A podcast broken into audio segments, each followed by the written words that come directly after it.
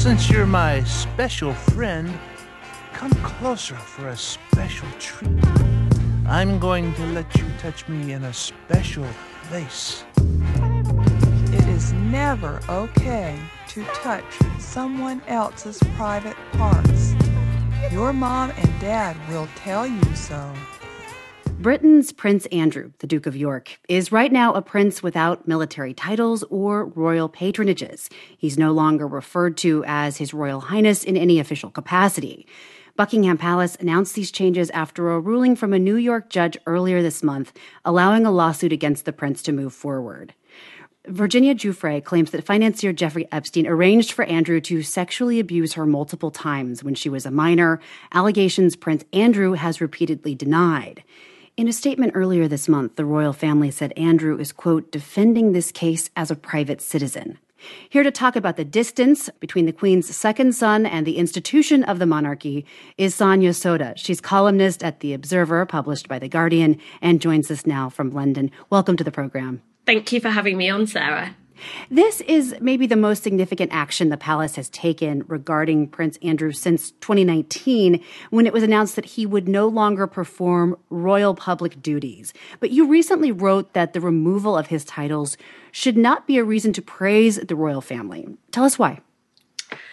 So I think the royal family left it till the last possible minute to do this when it was clear that the lawsuit was going forwards because the judge in the New York court sort of threw out some of the attempts by Prince Andrew's lawyers uh, to sort of get the case quashed. And I, I think it's something they should have done um, a while ago when these allegations first emerged. Of course, one reading of this is, you know, these are allegations. Um, Prince Andrew is like everyone else, um, innocent until proven guilty.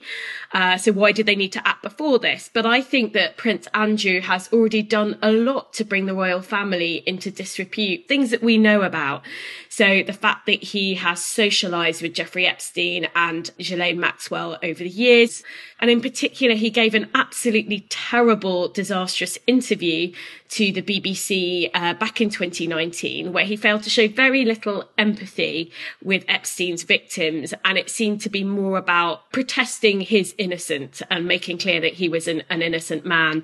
So for me, I'm afraid that was more than enough to think that the royal family should have acted before this point. Maxwell, of course, was the woman found guilty of helping Jeffrey Epstein sexually abuse girls. Um, why do you think, Sonia, that the Queen has finally made this decision? Uh, is it just about public backlash? Well, I think it's completely untenable for the Queen not to do this, uh, given I think what we're going to see as a result of this case moving forward, and, and you know, obviously it's not clear yet whether it will actually proceed or whether it may be thrown out on another technicality, whether Prince Andrew will appeal the decision the judges already made.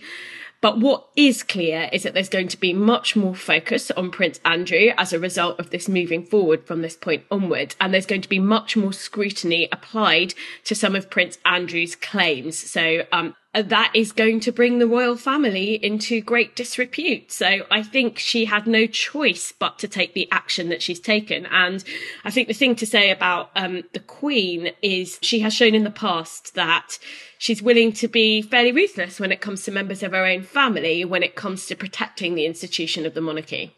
Right. You, you're right, not, not only about uh, royal power, but male power here. And, and you describe, quote, the grim familiarity in the wielding of male power.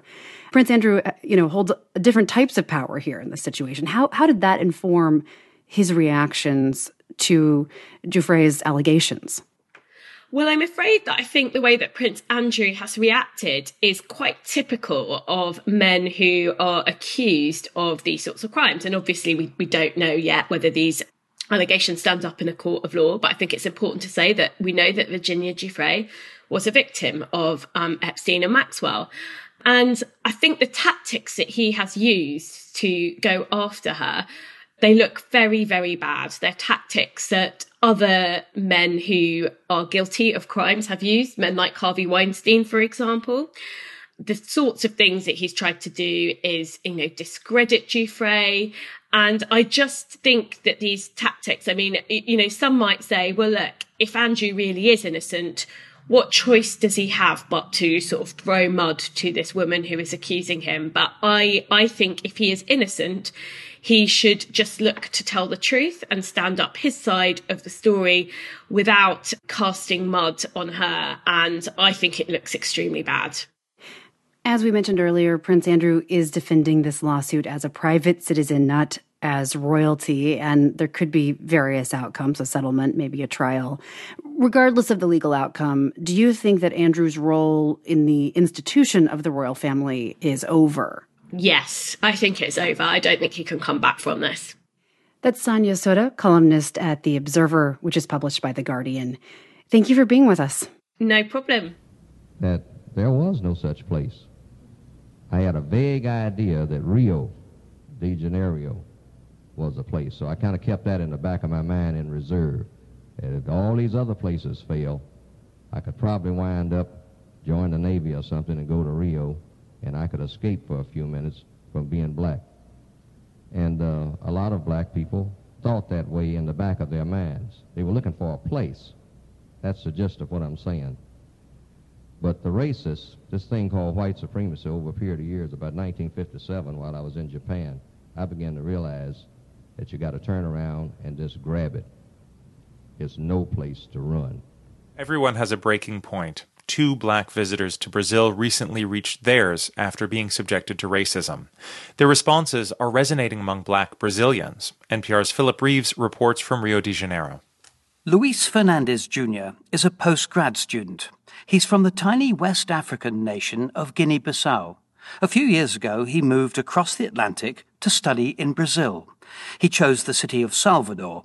Its population is mostly black. Eu vi que tem cultura que eu posso me sentir em casa, pessoas. Fernandez says he thought he'd feel at home in Salvador's Afro Brazilian culture. The other day, he went shopping and found out he was wrong. Fui no dia 28 de dezembro Eu fui comprar uma mochila. Fernandez says he went to a fashion store in a mall and bought a backpack. After paying with a card, he left the shop and went to a bathroom nearby. Eu vi dois seguranças. Um foi direto a mim. There he was accosted by two security guards. They accused him, he says without evidence, of stealing the backpack. A furious Fernandez returned to the store. No, no, no, no, no. Oh. The scene was filmed by an onlooker. O problema é a cor. This was about skin color, says Fernandez, a feeling that a black person just shouldn't be in a shop like that. Black activists say incidents like this are common in Brazil. What's different about this case is Fernandez's response. He's suing for hundreds of thousands of dollars. He says he's the victim of difamação, injúria, calúnia, xenofobia, racismo, defamation, slander, xenophobia, and above all, racism. Fernandez believes the only way to stop this is to hit companies in the pocket. Two days later, a thousand miles to the south, another foreigner in Brazil was lining up to check into the Hilton on Copacabana Beach in Rio de Janeiro. His name is H.L. Thompson. Thompson is an African American music producer and entrepreneur who lives in the Bronx. It's like I'm there, you know, I'm standing in line, minding my business, just waiting for to get checked in to, to receive my keys. Thompson is a Hilton Diamond member, so he was standing in the priority line. A couple walks in, a Brazilian woman and a German man. And they just storm past me, and, and when they first stormed past me, they brushed me off, you know, the shoulder to shoulder and, and this and that. Thompson says the couple cut the line, and when he objected, they turned on him. I mean, the language was just unacceptable from right off. I mean, I was called the N word. She kept grabbing my arm and, and just grabbing me and, and getting in my face and yelling. And, and I was like, slapped the arms off of me and was like, yo, get away from me. Stop touching me. I don't know you. Give me my space. What is wrong with you guys? Another guest, also an American, whipped out his cell phone and started filming. They're still talking. Y'all supposed to separate the party. The woman attacks Thompson, grabbing his head. The German starts to move towards Thompson. Oh, oh, hey, hey, hey! Oh my God! Oh. With a single punch, Thompson knocks him out cold. She touched him. It's all on camera. Everything is camera. It, it, it, everything is on camera. It was just a quick self-defense reaction. you know, because I saw him coming and, and I'm still trying to get this lady off of me. So it was just like all in an instant, like after it happened, I'm like, oh man, this could have been avoided. A police source told NPR that hotel security cameras picked up the couple's racist abuse. Police have told prosecutors the couple should be charged with causing racial injury. They've also recommended Thompson be prosecuted for causing bodily harm. Both the West African student, Fernandez, and Thompson say they're swamped with messages of support. Some people are criticizing Thompson for that punch. Nada justifica uma pessoa bater na outra. It generated heated debate on TV. Yet many are sympathetic. Então, fique para você, espectador, pensar. For me, he's completely right because he was attacked first. The woman hit him first. Djamila Ribeiro is a writer and black activist. In Brazil, we are fed up of these kind of things Yet she thinks many black Brazilians would be afraid to do what Thompson did. because they know that the response of the society, the response of the police can be very violent. That's why I think a lot of Brazilian people were actually glad to see this kind of reaction. The support of the Brazilian people, uh, man, they came in, in droves to support me. And I mean, I'm still getting messages daily by the minute. It feels weird to me to be called a hero, but it's like so many of the comments are just coming, or you're a hero, man, you're my hero, or thank you so much. Thompson says people keep sending him this a song attacking racists. It's by a celebrated Brazilian rapper, Djonga, real name Gustavo Pereira Marques. Marques was caught on video recently punching a security man who he says repeatedly racially abused him. Just over half of all Brazilians are black or mixed race. They're mostly poor. A decade ago, affirmative action became mandatory in federal universities. Yet black Brazilians are still hugely underrepresented in big business and politics, and hugely overrepresented in the number of violent deaths. Attitudes to this ingrained racism are changing, says Andre Santana, a leading black columnist. He says Brazilians watched those protests in the US over George Floyd's murder. George Floyd foi uma imagem muito positiva, mas tão importante quanto foram. This made a big impact here, he explains. Acho que a gente já não, não aceita mais, é, ninguém tem mais paciência com isso. People don't accept being victimized anymore, he says. They've run out of patience, so they're reacting. For H.L. Thompson, this has a familiar ring. In the U.S., I've been discriminated against many times, you know, and just for the color of my skin, whether it's driving while black or just walking while black or shopping while black. Thompson has been visiting Brazil for years. This time he came to launch the Sly Fox Fest, a festival named after his entertainment company. The idea is to build bridges between New York and Rio, bringing together their art, music, fashion, and street culture. Thompson knew from Afro Brazilian friends about Brazil's racism problem, yet he was shocked to experience it firsthand as an American abroad. because you feel like you're on vacation and you want to get away from all of that and you're foreign so you might be looked at a little bit different He's struggling to get over it. you get so sick and tired of being sick and tired of just dealing with racism racism racism racism and it's like man you look in the mirror sometime you're like when will it end when will it stop man when will people understand that you know we all are god's children Thompson still hopes to keep coming back to Brazil. Oh man, by all by all means. I mean, I love Brazil. I mean, uh, it's like nobody will take that joy away from me. Even so, that joy has been tainted now by a nasty dose of reality. Philip Reeves, NPR News, Rio de Janeiro. I've seen what's around the corner. I've seen what's over the horizon. And I promise you, you niggas have nothing to celebrate. And no, I won't get there with you. I'm going to Canada. we do want to begin in the hockey world. The East Coast Hockey League has now suspended player Jacob Panetta for making an apparent racist gesture at fellow Canadian player Jordan Subban. Now, a warning here the following may be distressing for some viewers, but take a look right now. Cell phone video taken of the incident. Subban can be seen in the red jersey being led away from a scuffle by an official. As Subban turns his back to skate away, Panetta in the white jersey appears to raise his arms to his sides and makes a gesture. Now, Subban is accusing Panetta after the game of imitating a monkey. Game officials have given Panetta a misconduct penalty for inciting, which includes obscene gestures. Now, Jordan Subban tweeted his reaction to the incident after the game. He said, quote, more like Panetta was too much of a coward to fight me, he says. And as soon as I began to turn my back, he started making monkey gestures at me. So I punched him in the face multiple times, says Subban again, and he turtled like the coward he is. Well, for reaction to this, we are reaching out right now to retired NHL hockey player Georges Laraque. Georges, thank you for joining us today. Thanks for having me. Listen, I want to begin with your tweet about this incident because you have gone on social media. You, you, you asked the question, when is this ever going to end? Suspend that kid for life.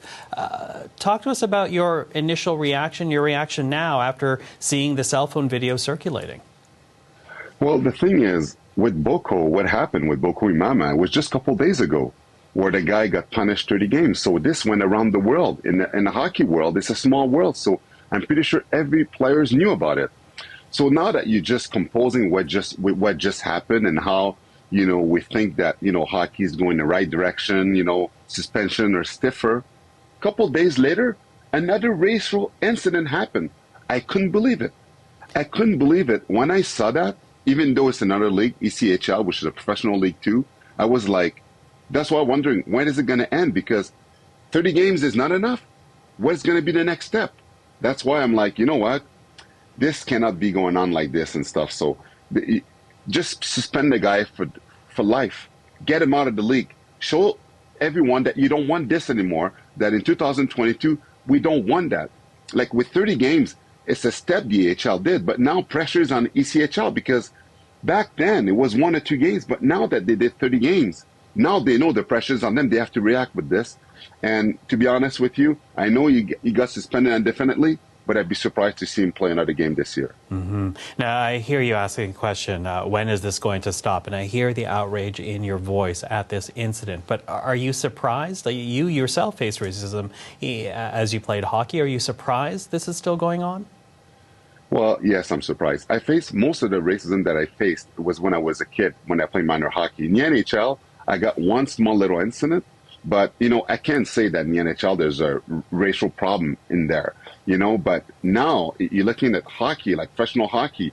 It's not just like the NHL, like they have stiffer suspension and now they work so hard uh, to help other leagues, like to, to, to also make sure that there's respect. And, and you know, the NHL is the bar and now the they took a stand behind Boko Imama and ECHL has taken a stand, but I can't believe that in 2022, with everything going on, with all the protests, with, with the COVID thing brought back like the, the inclusion stuff, with make make sure we respect like people that are homosexual, people from different sexes, make sure that we're all equal. And with everything that's been going on in society, everything what we've talked about, the fact that this incident like this happened, I'm almost wondering that player that did this, does he live on the moon? Man, are you watching what's going on out there in a society? to do something else like this, thinking that what it's gonna go okay, it's gonna be unpunished. Like, are you kidding me? If you can't see what's going on and you can't like, you can't respect, you know, your peers, the player you're playing against, then you have no business playing hockey. You have no business playing professional hockey because you know what? If you can't respect others, then stay at home and mm-hmm. you know live in a bubble. Because to me, that didn't make sense. Now, of course, this doesn't happen in isolation. There will be kids uh, of all different ethnicities uh, that will have seen this, will see this.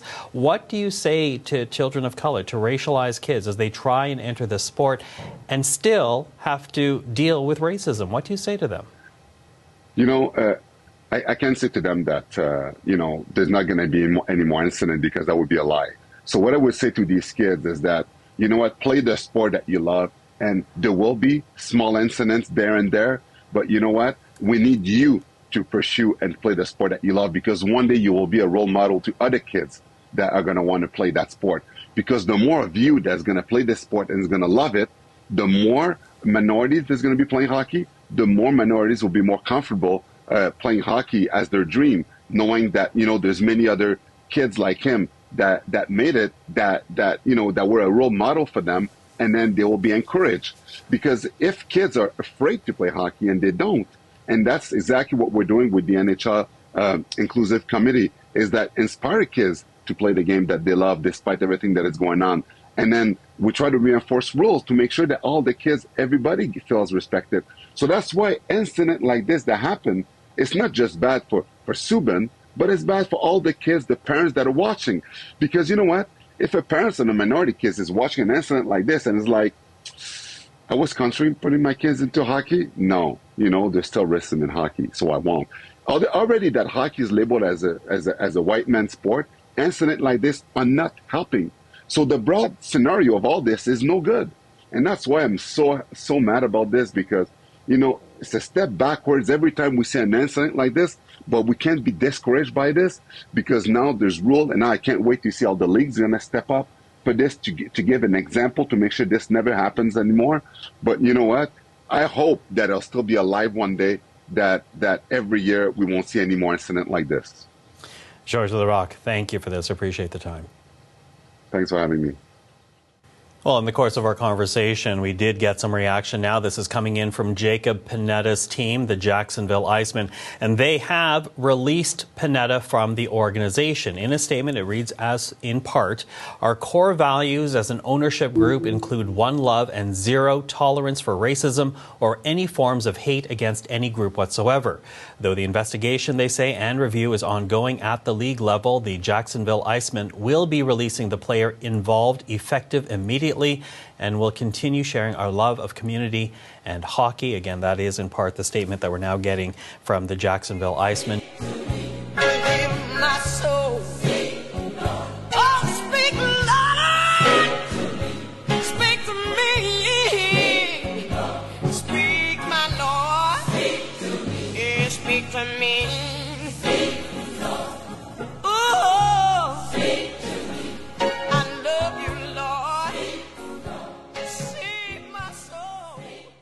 If anyone thought that Christian nationalism would decline with Donald Trump out of power, they were mistaken. The movement of conservative evangelical churches that believes America must regain its Christian roots is stronger than ever. Yet more and more mainline Christian congregations are speaking out to say that Christian nationalism is wrong. NPR's John Burnett reports. The Sunday service at the Patriot Church in the town of Lenoir City, Tennessee, starts out like a lot of evangelical worship hands aloft, Bibles in laps, full throated singing.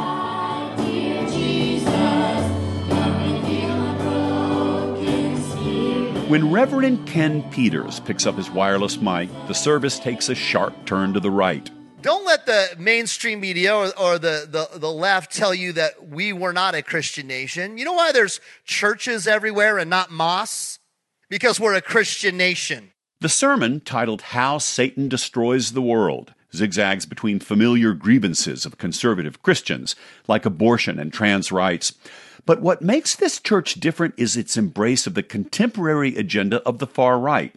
Masks and vaccinations violate religious freedom. The participants in the January 6th riot were proud patriots.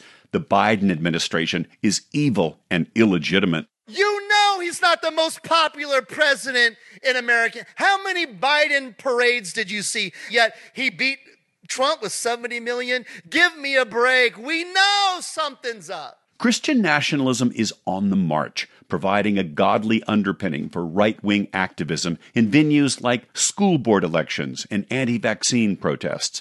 The movement holds that America is Christian, that the government should keep it that way, and Donald Trump was and is their best hope to accomplish that. After the service, I sit down with Jim Willis, a 72 year old retired Army colonel and software salesman who wears on his lapel an American flag inside of a Christian cross. This is a spiritual battle. It's good versus evil.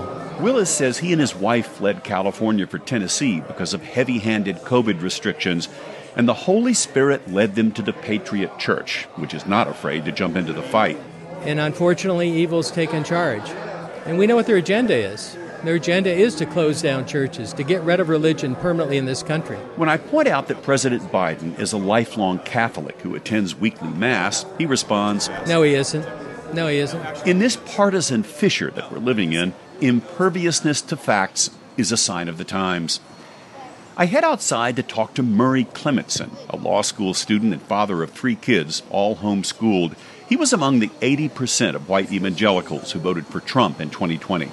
Is this a Donald Trump church? I think it is a Donald Trump church. Donald Trump represented what we stand for as a, as a nation. You go to flyover country, and people have good moral values. They, they love the Lord, and they, and they want the best for the country. And that's what Donald Trump tapped into. That's what he represented. The next morning, I returned to Lenoir City, to the barn like building with the American flag painted on the roof that's home to the Patriot Church. It came into being while Trump was president, and it's done well. There are currently four campuses in Tennessee, Virginia, and Washington state, with about 350 members. Two more locations are on the way. Reverend Peters greets me with a warm handshake. He's a rising star on the Christian right and one of the few MAGA church leaders who welcomes journalists. Peters believed so fervently that his candidate won, he went to the Stop the Steal rally in Washington, D.C., and addressed protesters the day before the Capitol riot. I told him that one of his parishioners said his church is a Donald Trump church. We love Donald Trump. We love him. We will be accused a lot of worshiping him or being part of his religion as if he's some sort of cult and we're.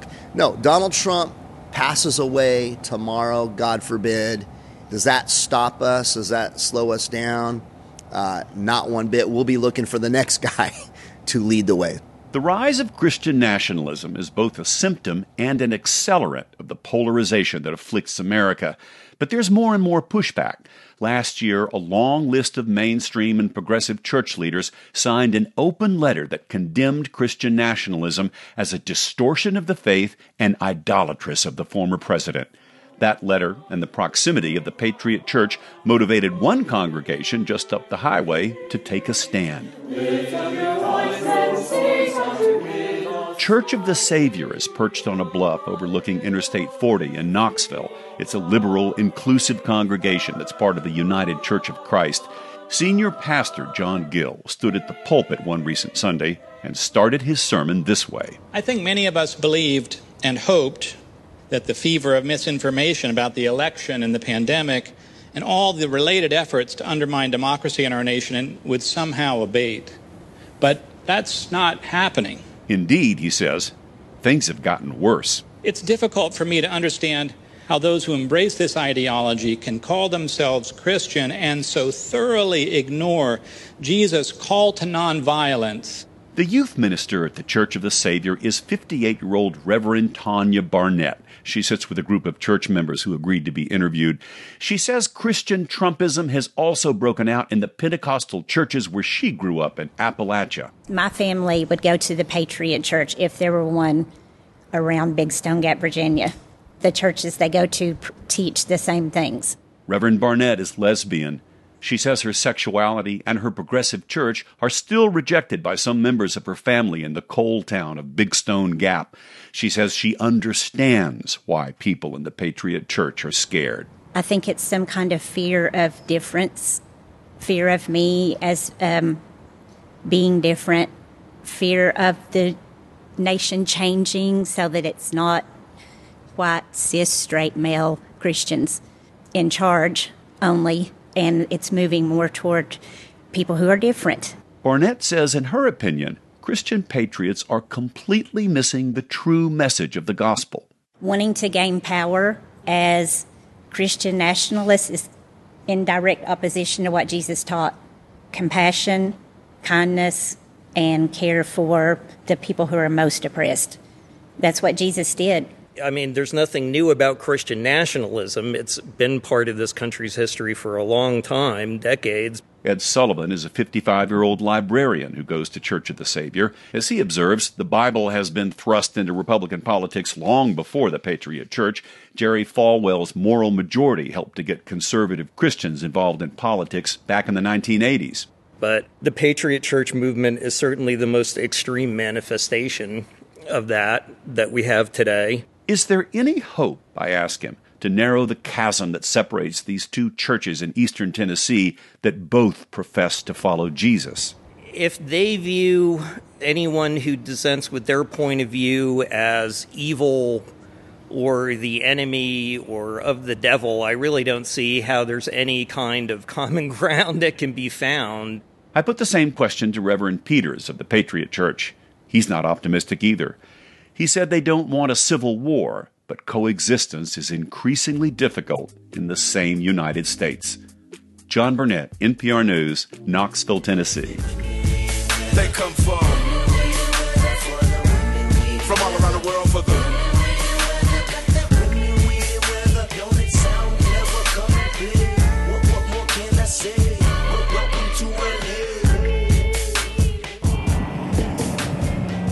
A few years ago, many of the storefronts here on West Adams Boulevard were blighted. But now, right here, just south of the 10 freeway, you can spend more than six bucks on a chocolate croissant at the latest outpost of the San Francisco based bakery Tartine.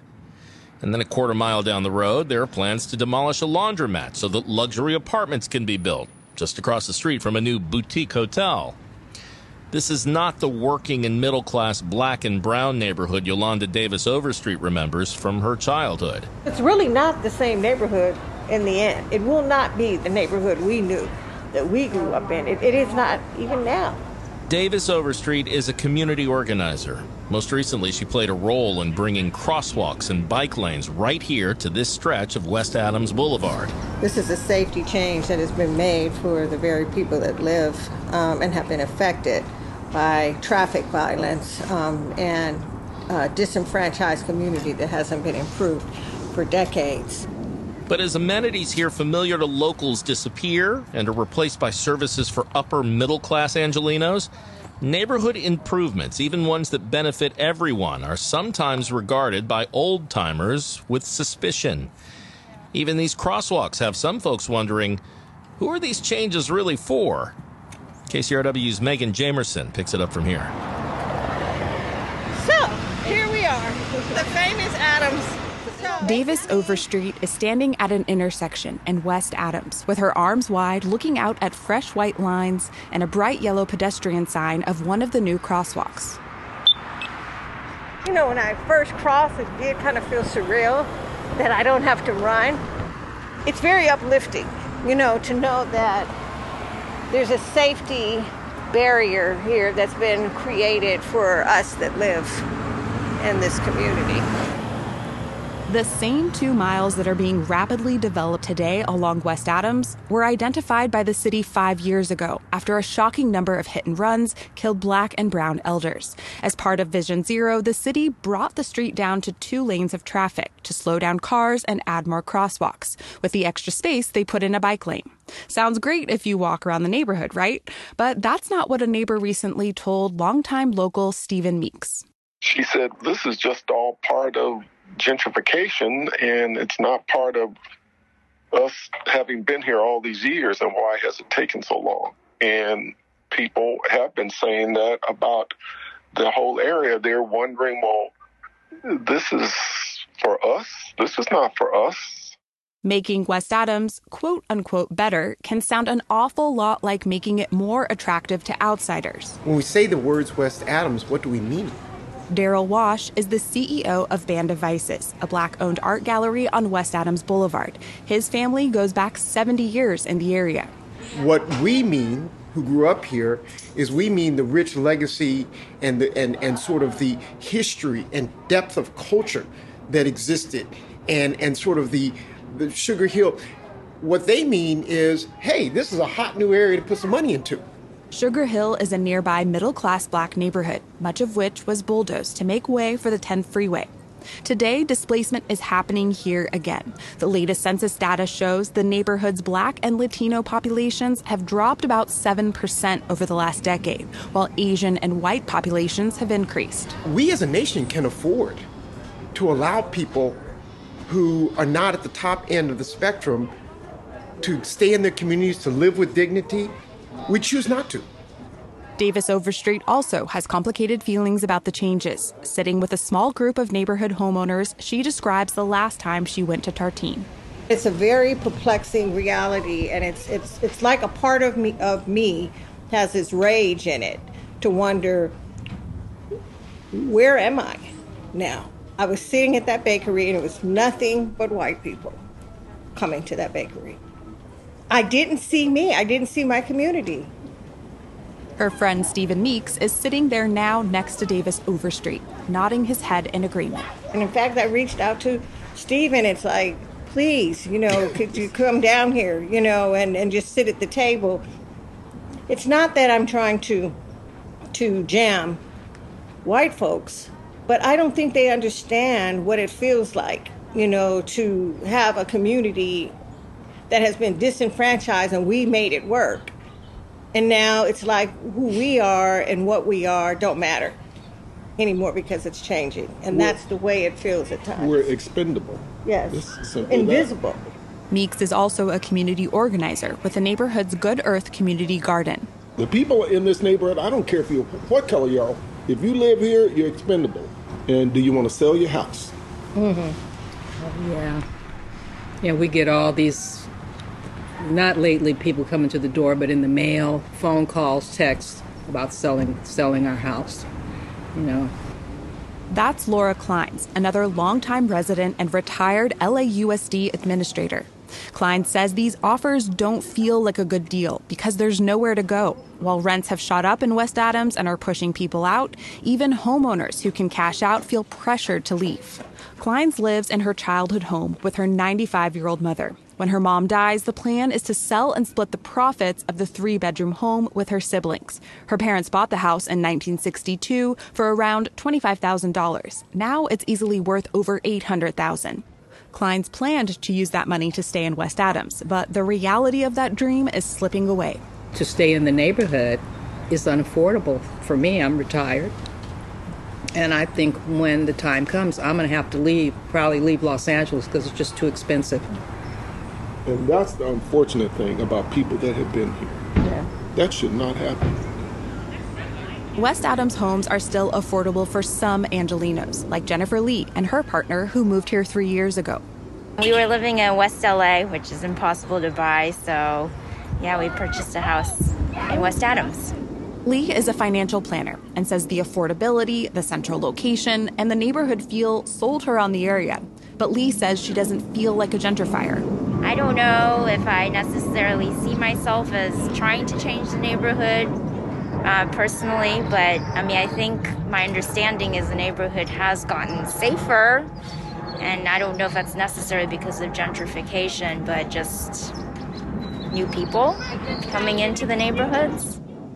Lee's noticed the changes, like the new restaurants and apartment buildings. Those feel like gentrification to her. The other improvements, like the new crosswalks and bike lane, don't. Davis Overstreet, who played a large role in bringing these safety improvements to West Adams, agrees. So those are two different efforts. It was a, a community member effort doing what I did, and then there's the business improvement effort that's come as a result of the gentrification that's happening. Davis Overstreet is back on West Adams Boulevard. She's walking by another new crosswalk, which she sees as proof of the power of community action. And at least we can stand up, hold our hand up, and say, I know that this activity took place as a result of my voice as a, a, a person that lives in the community. She hopes more of the changes to come in West Adams are the kind that truly benefit everyone and make it easier and more comfortable for the longtime community to thrive. For KCRW, I'm Megan Jamerson. The game plan to beat the Rams was simple stop star running back Eric Dickerson. A week earlier, Dickerson had torched the Dallas Cowboys with 243 yards on the ground. The vaunted 46 was facing perhaps their toughest test. With the Rams, we had to stop Eric Dickerson. Well, back in the day, 36 years ago, the Rams knocked those large Stetsons off the Cowboys at Anaheim Stadium with the help of these feet. Dickerson picks up where he left off. It's the bye-bye Blues. It's over. 248 yards for running back Eric Dickerson that day, an NFL playoff rushing record that has yet to be broken. Just one of several records that Dickerson holds, and he's written a book about his experiences in life and on the football field, good and not so good, in a memoir entitled Watch My Smoke, the Eric Dickerson story. And the Hall of Famer joins us right now. Welcome to you, sir. Thank you. Thank you for having me. Go. I want to. I want to talk about your book because in in your book you talk about more serious subjects. Obviously, going back to being a kid, you say in that book, growing up outside of Houston, there was this recruiting war for you. This is how you describe it. Um, even before you were the best high school football player in in the country, and it involved who your real father was. How did you find out the man who was raising you as his son wasn't really your dad? Uh, my teacher told me. A teacher told me, uh, and I was in sixth grade, and uh, she told me, "I'm showing me to stay after class." I told her, "Okay." So after class, she said, "You know, come up, come up to my desk." I walked up, and she said, uh, "Have you seen your dad?" I said, "My dad's at home." She said, "No, boy, your real dad." I said, "Who are you talking about?" She said, "Your real dad is named Richard Seals." I said, "I don't know who that is." She said, "Go home and ask your mom and dad who, who you really." said, "That's not your mom. Uh, my mother's called. Her name is Viola." Dickerson. My dad was named Kerry. So that's not your dad. Your mom is, is Helen. Oh. My mom lived right next door. You know, I was told she was my sister. And so I went home and I asked my, my mother and dad. I still I can still remember her, her. She was standing. My dad was sitting. And I asked him, and oh my gosh, she was like, "What? Who the hell told you that?" And I told him it's Holiday, and she she went off bad. And then she called my mother. My real mother was just next door, and uh, my mother come running over because she, she her name was Helen, and she come running over and she said, "What did she tell you?" And I told her. She said, "That effing bitch." Uh, back in them days, a little different. So I mean, she, she, went she went to get the uh, pistol. She was gonna go kill her. I mean, she was gonna go have to go shoot her. Oh man, why did they decide to do that? Do you think? Well, my mother was 15 when she got pregnant at the time, yeah. so she couldn't she couldn't afford to take care of me. And so my real mother mother lived in Houston, which was my grandmother my grandfather. So she had let my great aunt, who raised me, and my dad, who raised her, in a sense, uh, not adopt my mother, but raise her because my grandmother had three boys. And make a long story short, she loved boys. She didn't. She she wasn't fond of girls. I mean, and my, my mother would say my mother didn't love me like she loves her boys, and that's the truth. Because even my own grandmother wanted to adopt me, but my real mom, Helen, wouldn't allow it. She let my, my she let the lady who raised her and raised me raised raised her adopt me, which was Viola and Carrie. And you knew you had all these people in your life, right? Who you oh, knew cared for you anyway. Yeah, mm-hmm, yeah. I mean, it was in a sense, it was almost like having three moms. It was like having my real grandmother. I had my my my real mother, and I had my adopted mother, which is Viola, which I call Mama. You know, I call my mother Helen. You know, and she, like I said, we were like brother and sister. Football in general Eric, is known for its hits, and you don't hold back about your claim that you likely have CTE, right? This is chronic traumatic encephalopathy mm-hmm. from repeated blows to the head in the field. I mean, you're running back, you you know all these records, and you're on the field taking all these tackles, hits to the head. What makes you so sure, and have you ever been tested for it? Yeah, I've been tested, but you know, you, you really can't find out till you die, you know, till you're really dead. Um, I've had I've had brain scans done and, and, all that kind of stuff, and they told me, you know, like uh, my frontal lobe, you know, has had damage. I've had they told me multiple concussions, and I had, you know, concussions. You don't even they don't even record as concussions back in those days, and you know, you can just tell. I mean, for what you read about it, and what you know, different talking to different players, you know, you know, the, the memory is not what it used to be. I mean, and that happens with age, but it's a difference, and you can tell the difference. I mean, and I know. I mean, I can. I mean, I can tell the things that I do, and you know, just that's not what it used to be, not me. Uh, so you know, you just kind of you know, and you just you just don't want to sit around and just wait for it to happen. You try to do something proactive to help yourself.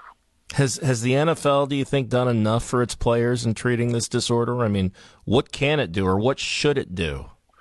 You know, for for this, they can only do so much. You know, I, I think the big thing is they hid it for so long. I think that's that's one of the problems I have with the NFL. They they hide stuff, they lie. Uh, and they don't treat the they don't treat the players right. They don't treat, especially retired players. They just it's just it's just really messed up how they treat the players.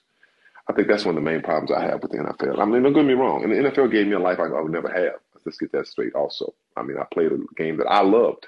I loved everything about that game when I played it. You know, from at the beginning and at the end, as a game I hated so much because of the the the, the bullshit and uh, and the the bureaucracy and the politics. You know, and I, just didn't like that part of it. And and guys told me, man, you know, this is a business and it's a dirty business, and it really is a dirty business, but it's business.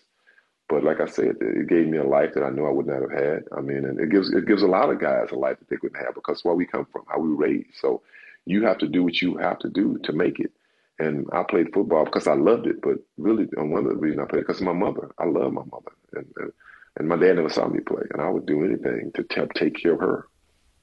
The NFL, you, you tell a very common story. The NFL is full of black athletes, some of whom make millions of dollars and whose lives have changed, and others you know, who do their jobs on the field and um, they live pretty well. They love what they do, but the NFL is still pretty much a league of wealthy white owners, mostly white coaches and you know players who repeatedly get hurt. When were you playing in the league, and how much did all that affect you? Well, first of all, we live in a white world, pretty much here in the United States. So you just have to accept. You have to play the hand you're dealt. I mean, that's what I look. I'm not looking for anything, no sympathy or nothing like that. I, you know, what black people want, black players want. We just want fairness. That's it. I mean, you can't ask no more. Just be fair. I talked to a reporter a couple of days ago, and he said something to me that was he knew. He said, "I'm gonna say this to you, Eric." He said, "You know," I said, "No, I'm white." I said, "I said, yeah, I can tell if I talk to you on the phone." He said, "NFL is 70 percent black, isn't it?" I say, "Yeah, 70 percent black or even more." He says, "One black coach in the NFL right now." I said, "Yep." He said, You have no health care, you know, for, for the older players. I said, Nope. He said, If the league was 70, 80% white, he said, it would be different. He said, I'm white and I'm saying that. I'm like, wow. I said, okay, you said it, I didn't. We know that. We, we and that's the truth. I mean, they can deny it and say, no, it's too many players. BS, man. The money they make, the, it, it wouldn't. It's a, it's a drop in the bucket to take care of players. Really, I mean, you can't take care of everyone because some guys don't need it. I mean, look, if if you're old enough, you're on Medicare, Medicare, you need health care. Healthcare is the main thing. I mean, guys need health care. You know, you need you need a pension you can be proud of. The NFL gave me a, a life that that I'm I'm I'm I'm happy that I have. I thank God for it. But I just feel like it it it really is disrespectful, so disrespectful to the players that make the game great, and that's white and black alone, not not just black. I'm talking about all the players. Because when you look at basketball, look at baseball, how great their, their pension is and their, their, their health care, it makes you proud to be a baseball player. I mean, it's it's embarrassing when, when guys that I know play baseball and basketball, and we talk about our contracts and you don't have them. They say, "Really? What?" They're like shocked. They're like, "What kind of union do y'all have?" Well, our union's a bunch of crap. I mean, you can go back to Gene Upshaw, terrible. I mean, this guy DeMaurice Smith, he's laughable. He's a joke. I mean, he's all about DeMaurice Smith. He doesn't care about the players. He's a lawyer. He doesn't know what it's like to. He doesn't know what it's like to play in the cold weather. He doesn't like to play in a, a play a play hurt, play with a broke hand. You know, can't sleep at night. He doesn't know what that's like. He has no clue. He has no clue what it's like to even put a freaking football uniform on and get out there and take the hits. And that's what we that's what we're stuck with. We're stuck with guys like him. You know, some of the players don't go out and vote. You know, for different for different reasons. You know, the young don't understand. You know, and probably in a sense, I look at myself. I was one of those guys in the beginning in, in the early years when I played, but at the end, I got it. Well, the book is called Watch My Smoke, the Eric Dickerson story, which you wrote alongside Greg Hanlon. Give him some credit there, too. Former Rams Hall of Fame running back Eric Dickerson. The Turner Diaries. It sold over half a million copies. Who do you think is buying it? Eric Rudolph, the Olympic bomber, Wade Page, who shut up the Sikh temple, Larry Ford, developing typhoid and cholera, William Krar with the cyanide bomb, anthrax, ricin, botulism, C4, IEDs. I could go on like this for hours, and all of them are white supremacists.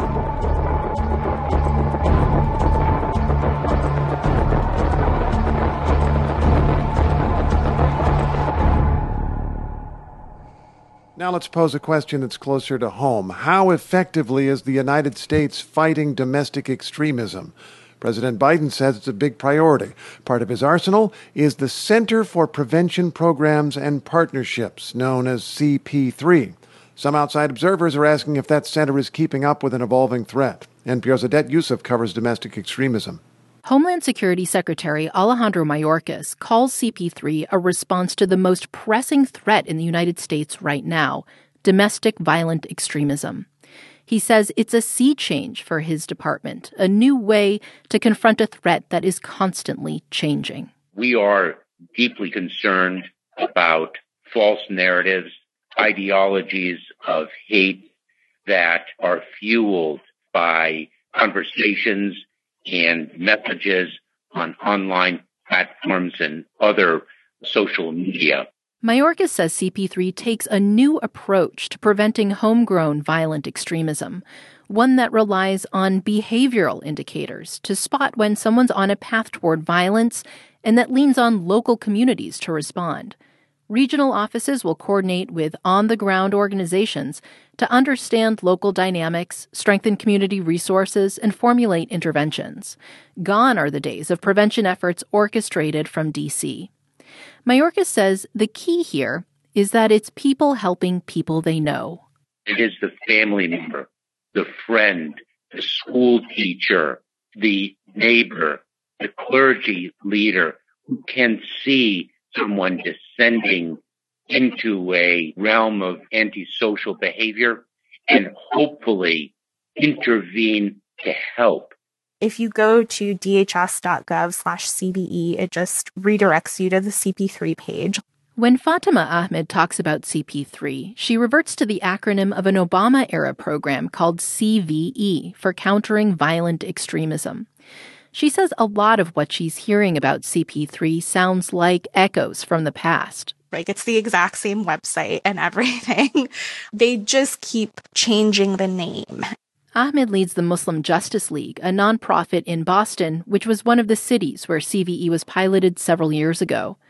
At the time, the focus was heavily on Muslims and concern over homegrown terrorists joining groups like ISIS.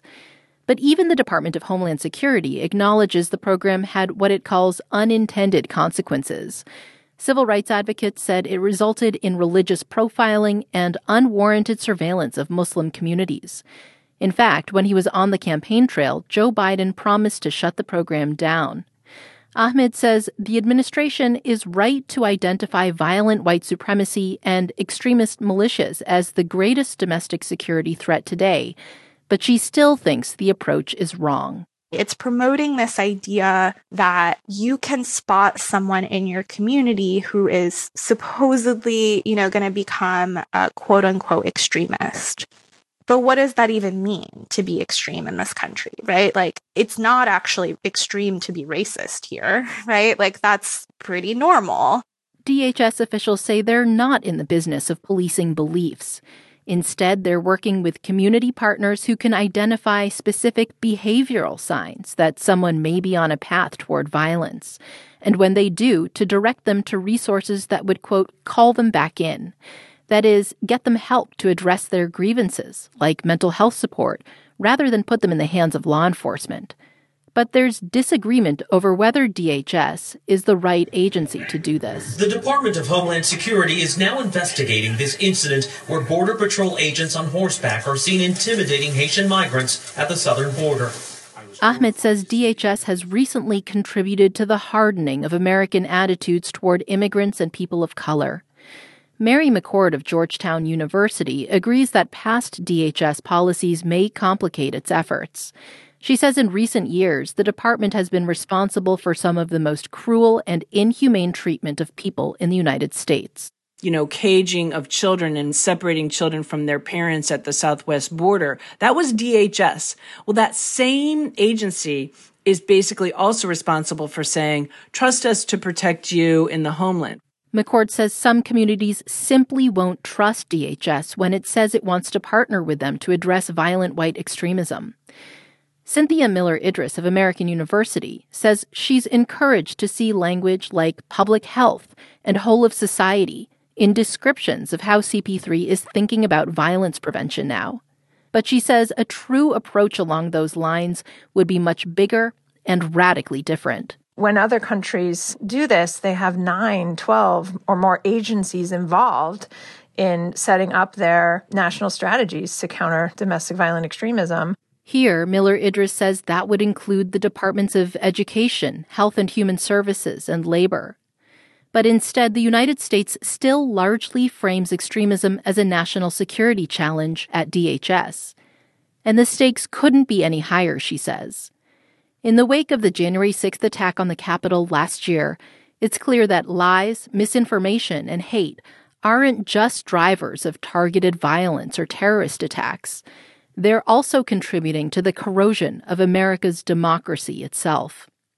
Idriss Miller says throwing $20 million in grants to local partner organizations in certain selected communities, as CP3 did last year, isn't nearly enough to offset that. Germany just made a $1 billion investment and it's a country that's a quarter of our size. Um, New Zealand is standing up an entire new agency and a whole national center on prevention in the wake of Christchurch. I mean, they're doing massive investments. And we have done those levels of investments before when we face national security crises.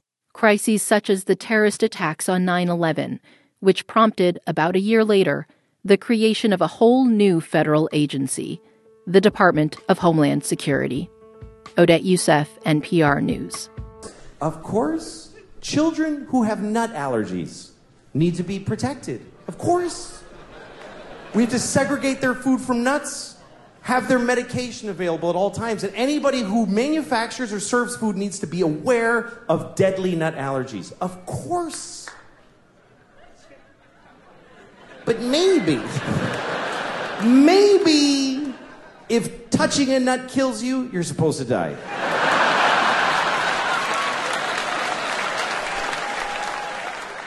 All happened on Saturday afternoon, Brent. Uh, around one o'clock in the afternoon, we spoke to the woman who had that racial slur thrown her way by this gentleman. In fact, it was such an egregious incident, Merrill Lynch has already fired this 48 year old. About a half an hour after picking up a smoothie for his son at Robeks in Fairfield Saturday, James Iannazzo dialed 911. Uh, my son's having an allergic reaction. We gave him the EpiPen. Iannazzo's son has a peanut allergy and had to be rushed to the hospital. So he was hot when he went back to Robeks. I want to speak to the person who made this drink. Is that you? And when the employees said they didn't know who made the drink and refused to give him the number for a person to contact, I'm calling the police.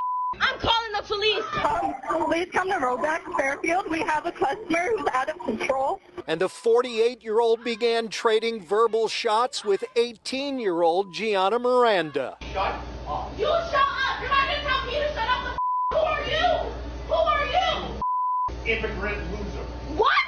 Hard to hear, but he called her an immigrant loser. It was more just like a stand my my own ground because he was arguing with me, and no matter how old you are, even though you are older than me, like I'm not gonna let somebody disrespect me. Iannazzo hit with multiple charges, including intimidation based on bigotry or bias. And after the slur, the employees got scared. Because he did try to go to the back and open the door, and like me and my other two coworkers were holding the door, you know, threatening us. Iannazzo saying he deeply regrets his actions and that it's completely out of character, and that he will deliver an in person apology. I just hope that he gets everything he deserves for doing this. Robeks issuing a statement reading in part We take very seriously order accuracy for guests who have allergy issues, and we will be investigating concerns surrounding this order in question.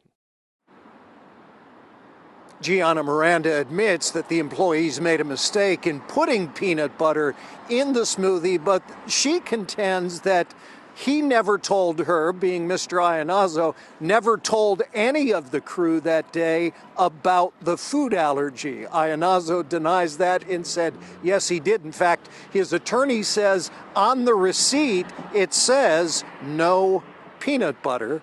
That was typed in at the cash register. We're live here in Fairfield. Tony Terzi, Fox 61 News. I don't want us to lose sight that things are getting better. Each successive generation uh, seems to be making progress in changing attitudes when it comes to race. Doesn't mean We're in a post racial society. It doesn't mean that racism is eliminated. But you know, when I talk to Malia and Sasha, um, and I listen to their friends and I see them interact, um, they're better than we are. They're better than we were on these issues. And that's true in every community uh, that I've visited all across the country. Damn you, Obama. Well, that hateful rant was spewed during last Friday's basketball game at Laguna Hills High School. And KCAL 9 Orange County reporter Michelle Gile tells us this was not an isolated incident. The fan who yelled disturbing racist words at a black Portola High School player during last Friday's basketball game has been identified as a student from Laguna Hills High, which hosted the Irvine School.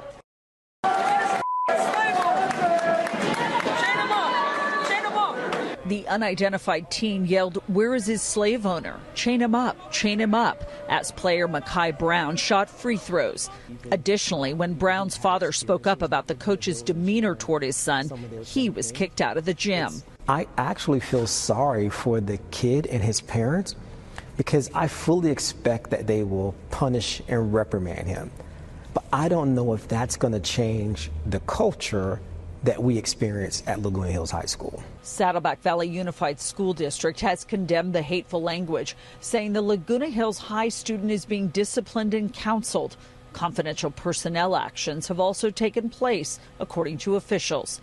The Portola High School online news publication is covering the hate incident. It's included quotes from the player and a biracial cheerleader who also said she was subjected to hate speech by the Laguna Hills student section during the game. They were just calling me like the N word and like coming after like my weight and stuff. So it was just like really disrespectful. A second cheerleader says the same group called her an anti-Asian slur. It makes me feel angry more than anything, but it's also really disappointing. Portola High's principal quoted a Saddleback District quote that no amount of apology will make up for what has happened. In his words, this was a despicable and shameful act of hate and ignorance. I want to use this, he says, as an opportunity and call to action for our community. When these behaviors go unchecked and people do not stand up against them, they continue. In Irvine, Michelle Gile, KCAL 9 News. Why do you keep calling this the Chinese virus? There are reports of dozens of incidents of bias against Chinese Americans in this country. Your own aide, Secretary Azar, says he does not use this term. He says ethnicity does not cause the virus. Why do you keep using this? A lot of it people comes say from it's China. racist. It's not racist at all. No, not at all. It comes from China. The U.S. Supreme Court will once again take on the consideration of race in college admissions, including a case accusing Harvard of discriminating against Asian American applicants. Kirk Carapezza from GBH's Higher Ed Desk has been following the case from the start, and he's with us now. Hi, Kirk. Hey, Arun. So, uh, doing this for a long time now. Take us back to the beginning of, of this case. I know this case was orchestrated and introduced by Edward Blum. He's a longtime critic of race conscious admissions and hiring, and we have to go all the way back to 2015. Blum is the head of a group called Students for Fair Admissions, and at the time, seven years ago, it alleged bias against Harvard for holding Asian American applicants to higher academic and personal standards. And uh, since he started, uh, he, he's also been able to get some Asians to actually sign on to the suit al- along with him, right? That's right. You know, for a while, we couldn't talk to these these people. For years, I've been asking Edward Blum and Students for Fair Admissions to introduce us to these Asian American applicants. Over the summer, finally, they introduced me to Harrison Chen, who claims that admissions officers at Harvard denied him admission because of his race. I spoke with him via Zoom, and I asked him straight up whether he has any concrete evidence of that. I have evidence that they're not willing to look at us as individuals. That's a serious charge. So when Harvard looked at your application, you don't think they looked at you as an individual? Yeah, they just lumped me into um, the Asian category. And the data quite clearly shows that. Since that interview, Chen, who's the son of Chinese immigrants, has emerged as a central figure in this case. Just yesterday, minutes after the Supreme Court decided it would once again take up race in admissions, Students for Fair Admissions released a campaign style video that features him. The video simply tells you Chen graduated at the top of his class and he applied to Harvard. It does not tell you that Harvard could fill its class over a hundred times with applicants who have perfect test scores and grades just like him. And it does not tell you that Chen is now a senior at Vanderbilt University, where he told me over the summer he's very happy and healthy. And well, leaving aside the particulars of, of, of Chen, overall, how has Harvard been defending itself? Yeah, Harvard has repeatedly pointed out that its holistic approach to evaluating applicants has in the past won praise from the Supreme Court as a national model. Harvard says it considers race as just one factor among many other factors when it decides which students to admit. Harvard also says Asian Americans account for 24% of its latest class and just 6% of high school graduates. The university's lawyers and supporters of race conscious admissions have also pointed out that during the three week trial in Boston back in 2018, no former applicants took the stand to say Harvard rejected them because of their race. Instead, they say the prosecution relied on, quote, dry data and bloodless statistics. Up to this point, judges have, have gone along with, with, with Harvard's argument in this, right? They, they've so far rejected the argument brought by the plaintiffs. Yeah, that's right. U.S. District Court Judge Allison Burroughs here in Boston and the First Circuit Court of Appeals in Boston both ruled that Harvard does not discriminate against Asian Americans. Right. And now, with the Supreme Court set to weigh in, lay out what's at stake here. Well, for selective private and public colleges, a lot is at stake, Arun. With a more conservative makeup, the nine justices will review the lower court's decision finding Harvard's admissions practices to be legal and another upholding the University of North Carolina's practices. Harvard President Larry Bacow says that decision to review these cases will put at risk 40 years of legal precedent granting colleges the right to create diverse campus communities. Some long term legal observers think the Supreme Court will have to perform a bit of intellectual dishonesty here to kind of strike down the consideration of race. In employment discrimination cases, for example, the court has ruled statistics are not enough. You have to prove intent to discriminate. Northeastern University law professor Daniel Medwed says the court's review may not mean colleges must stop considering race, since that would actually be tough to enforce. But it certainly is a bad sign for the future of that policy. And given the current political landscape of the court, it would seem as though opponents of race conscious admissions might have the upper hand. Medwed points out the court is much more conservative than it was 40 years ago, and it's kind of hard to see the three new Trump appointees and Justices Clarence Thomas and Samuel Alito upholding the status quo. The only real question now is Chief Justice Roberts. Kirk, it's been uh, great to have you to catch up on, on all this and looking forward to talking with you more as, as it unfolds. Thank you. Thank you, Arun. That's Kirk Carapezza from GBH's Higher Ed Desk. Medical Apartheid The Dark History of Medical Experimentation on Black Americans from Colonial Times to the Present. More than 9 out of 10 cases of cervical cancer are preventable, according to the CDC.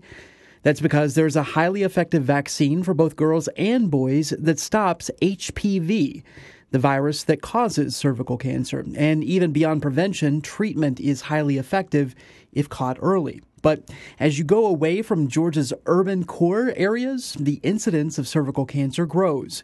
And for black women, especially in Georgia's rural counties, that cancer claims lives disproportionately. Anna Daniel is with Human Rights Watch, and Dr. Kay Eady is with the Southern Rural Black Women's Initiative. The organizations just co published a study from their research of 148 women of color from rural Georgia. And when we spoke earlier today, I started by asking Anna Daniel about the findings. And when you think about cervical cancer, you know, it's highly preventable, it's highly treatable. Um, but unfortunately, around 4,200 women do die from it each year in the US, and Black women die at disproportionately high rates.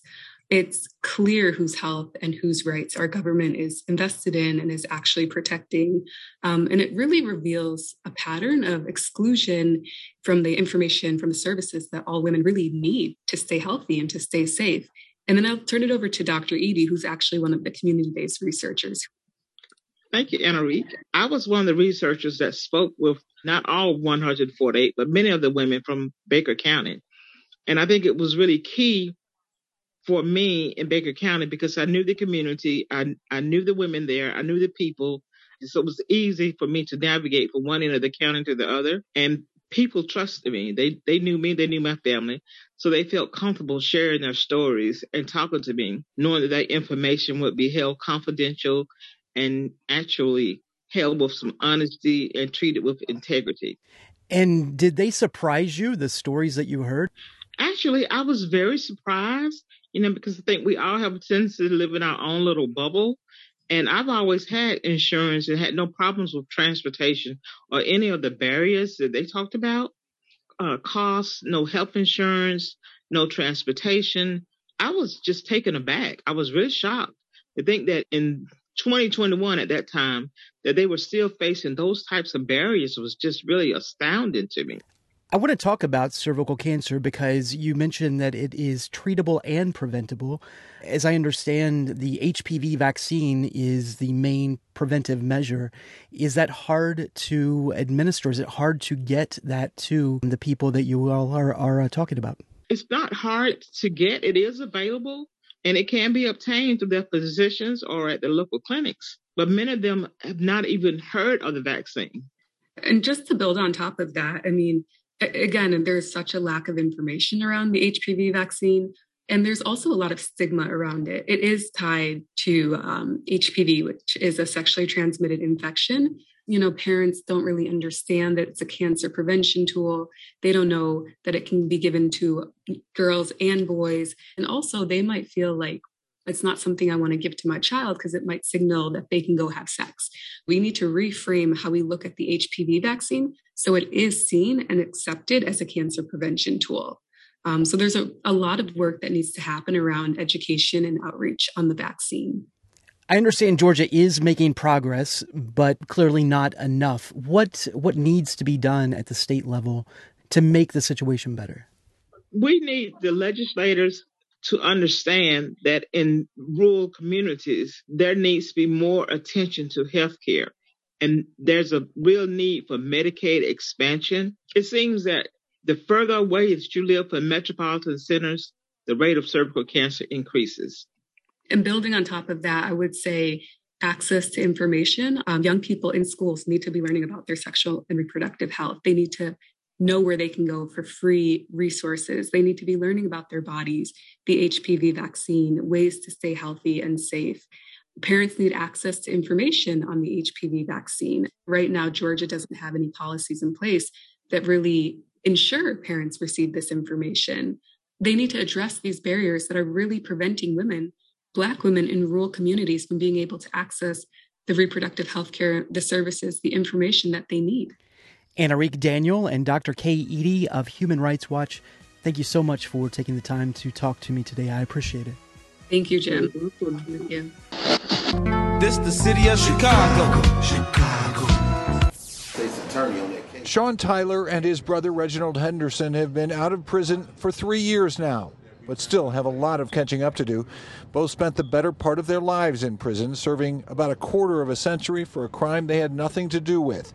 They say they were tortured into confessions for murder by officers trained by former police commander John Burge. For somebody to walk in at 17, I left out the back door on a stretcher. Back of the ambulance, straight to the emergency room. Tyler says police retaliated against him because he testified about police corruption in an earlier case. Henderson says police also tortured him in an effort to get his brother. I sat in prison for 26 years and nine months for for the purpose of them trying to find my brother. There's a lot of things you can complain about, but the reality is is that uh, I mean, what can you do about it? You know what I mean? You just got to keep moving. Society assists in this conspiracy to extort and he keeps moving. Henderson earned a college degree behind bars and now performs his spoken word poetry at open mic nights. Sean wrote several books he hopes to publish while behind bars, and he also designed a clothing line. Their lawyer is also working on getting them a certificate of innocence, which would expunge their records though it will never give them back the years they've lost. I don't know how to characterize it. Just a, a, tragedy for everyone the victim, Sean, his brother, everyone. The men say every day since they've been released is difficult. While they dreamed for years about their freedom, the transition to life on the outside has not been easy. I struggle every day. The city has paid out well over $100 million to exonerated former prisoners who were tortured into confessions by John Burge and his associates. Tyler and Henderson say they're not concerned about that. They're focused on making the most of the time they have left on this earth.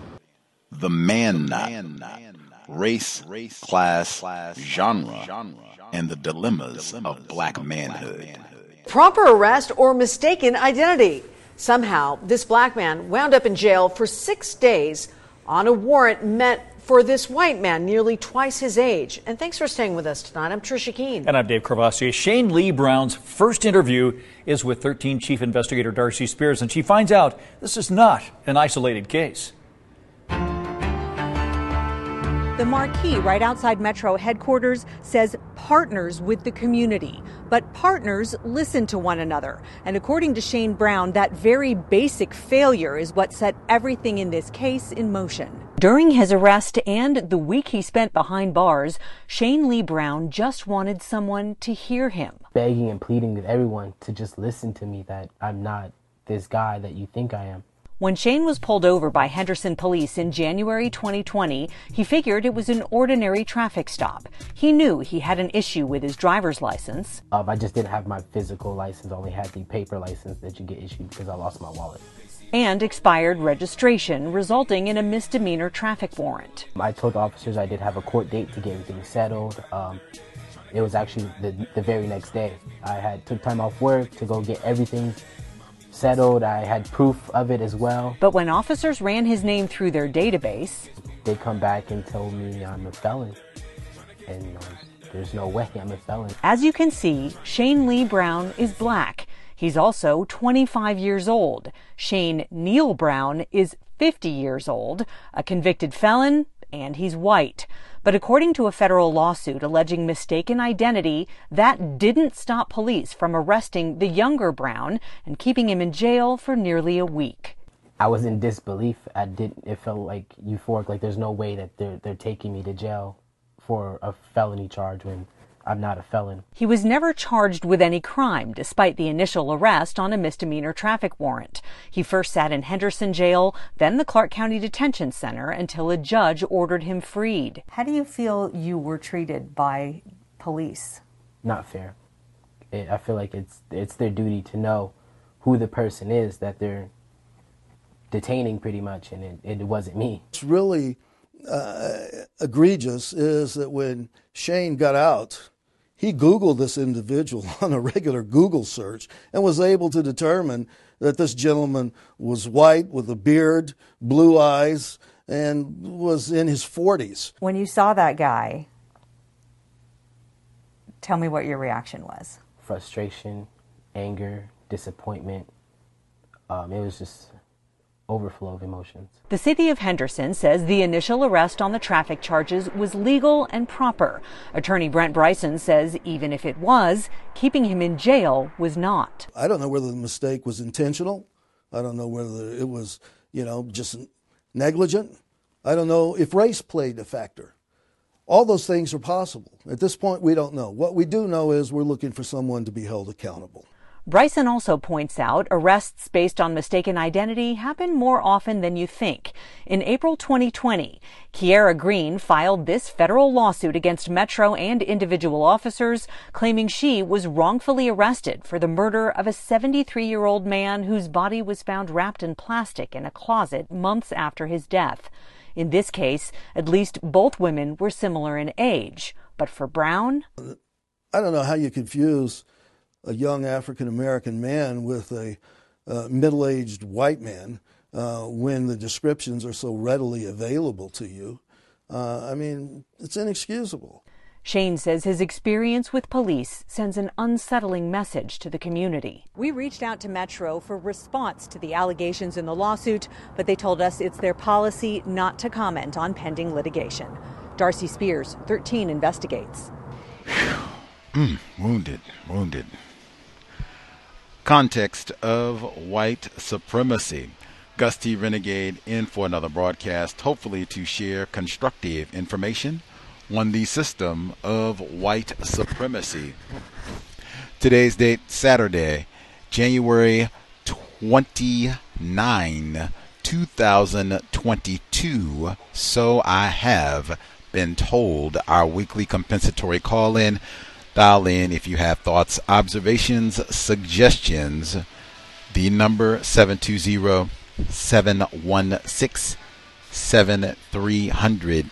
The code 564 943 pound. Press star 6 1 if you would like to participate. This time last week, whatever reason, I was not being heard. Thankfully, as I said, uh, I saw my soundbar moving. Everything was plugged in. Uh, I was being recorded, the archive pristine, but the folks who were on the phone line last week were not hearing me. So I was so bummed. I was so uh, looking forward to discussing the reports, as I am every week. But last week we had a specific segment that talked about the importance of adequate rest uh, and how so many people don't get enough rest, period. And then non white people specifically, and how that's another component of white supremacy racism. I was so eager to talk about that. Uh, I've had sleep problems forever.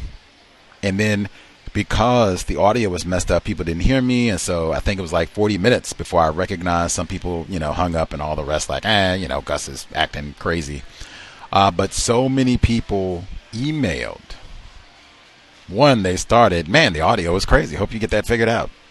Then, when you do get it figured out, man, I've had sleep problems. There was so many people who said that for the same thing I said for a variety of different reasons and how uh, it's they even have found it challenging, as has Gus T, in terms of okay, I'm going to change some things in my schedule. Sometimes the system of white supremacy racism doesn't allow for that. Work schedules and all kinds of things. If you're an attempted parent, I am not, that also can make it very difficult to be on a regular schedule to get the amount of rest that you need. But so many folks, and they were saying, you know, trying to do a schedule, and even that can be difficult, and just whew, it's challenging. It is so worthy of the investment from my wish list, just from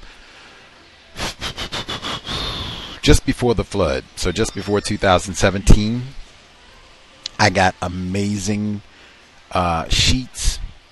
Uh, I got amazing bamboo uh, pillow. Just really invested in quality bedding because I'd never really thought about that. I've never been a Bed Bath and Beyond patron, you know. But having really nice bedding, you don't have to spend, you know, a month's paycheck or anything on it. But I mean, just having really comfortable bedding, even comfy pajamas to really enjoy and do it up when it's bedtime. You spend so much of your existence time on this planet asleep, hopefully. Make it quality. But so important for adequate health. In fact, I emailed, I said, the same way we've heard reports where they said, man, if they're going to talk about being healthy, making sure your immune system is functioning efficiently, correctly, eating properly should be talked about a lot more and with children, and sleeping correctly two things that are critical to having proper health that are regularly abused. And I'd say just like we're in an obesogenic environment, we're in an environment that does not really encourage quality rest. It's all about stay up all night and party all night and binge watch television all day and all night and energy drinks and caffeine and Starbucks. I'm in the Starbucks capital of the world, so I know about some coffee drinking to compensate for all of that, all the drugs and chemicals. But that maybe we could talk about it this week. But I thought that report was so important last week. Was so bummed about not being able to chat it up uh, live time last week. Anywho, uh, this week uh, I get to some of the reports. I had so many notes this week. Like, man. Uh, see if I can share, and then we'll get to folks on the line. Uh, let's see. The first segment they talked about Prince Andrew, and he's lost all his titles, and he's just a citizen facing these charges of child rape sexual abuse of a minor. Uh, and they said that he is exercising his male power. Ah, ah, ah. Male power like Freddie Gray.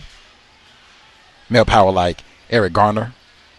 Male power like Philando Castillo. White male power. Got it. That's what he's been flexing and not having to deal with these charges. Same type of white male power that Jeffrey Epstein exercised and white woman power that Ghislaine Maxwell exercised to avoid conviction, prosecution for years and years and years. uh, let's see. Next, we there was more I had from that report, but just yeah. Uh, so we should be here on Saturday. Excuse me, Monday. Monday. Uh, we should have a white man on the program, John Tootle, I think is his name. We'll be sure by Monday. Maybe I'll be able to hear him doing an interview. But this white man is an attorney, and he published a report detailing how you can fill out reports to get accurate information about police misconduct, disciplinary records, and that sort of thing. Uh, he was able to do this, uh, being a white man skilled with words. Uh, we will have him on the program Monday. I always enjoy talking to white people who are skilled with words, but that'll be Monday, normal time, 8 p.m. Eastern, 5 p.m. Pacific. And we were just in the book club. I believe we have a brand new worst book ever. I thought Dr. Llaila Afrika, the late, I thought Nutricide was going to have that title like forever, ever, like as sloppy and ridiculous and unedited and dismal. And don't even get me started about that foolishness. Um, I thought that book was going to be number one forever, but Alice Sebold has done the impossible. And I went back. Mr. Neely Fuller Jr., he talks about having correct intentions. I think Dr. Afrika despite everything I said, I do think he had correct intentions, even though he does name call Whitney Houston in that book either. It's not correct intentions behind name calling, but I think he had at least halfway correct intentions with the book. Alice Sebold in no way, shape, form had correct intentions. In my view, the only logical conclusion a reader would come to, she intended to practice white supremacy, racism, and specifically black misandry, lynching Negro, power raping Negro, er, Candyman. Er. That's what she. That was her only objective. There's nothing else there at all. That's all it's about. If you remove that, then you got no book, no movie, no nothing. Even the the pseudonym Gregory Madison. I said, what's the anagram? What do you got? Sodomy.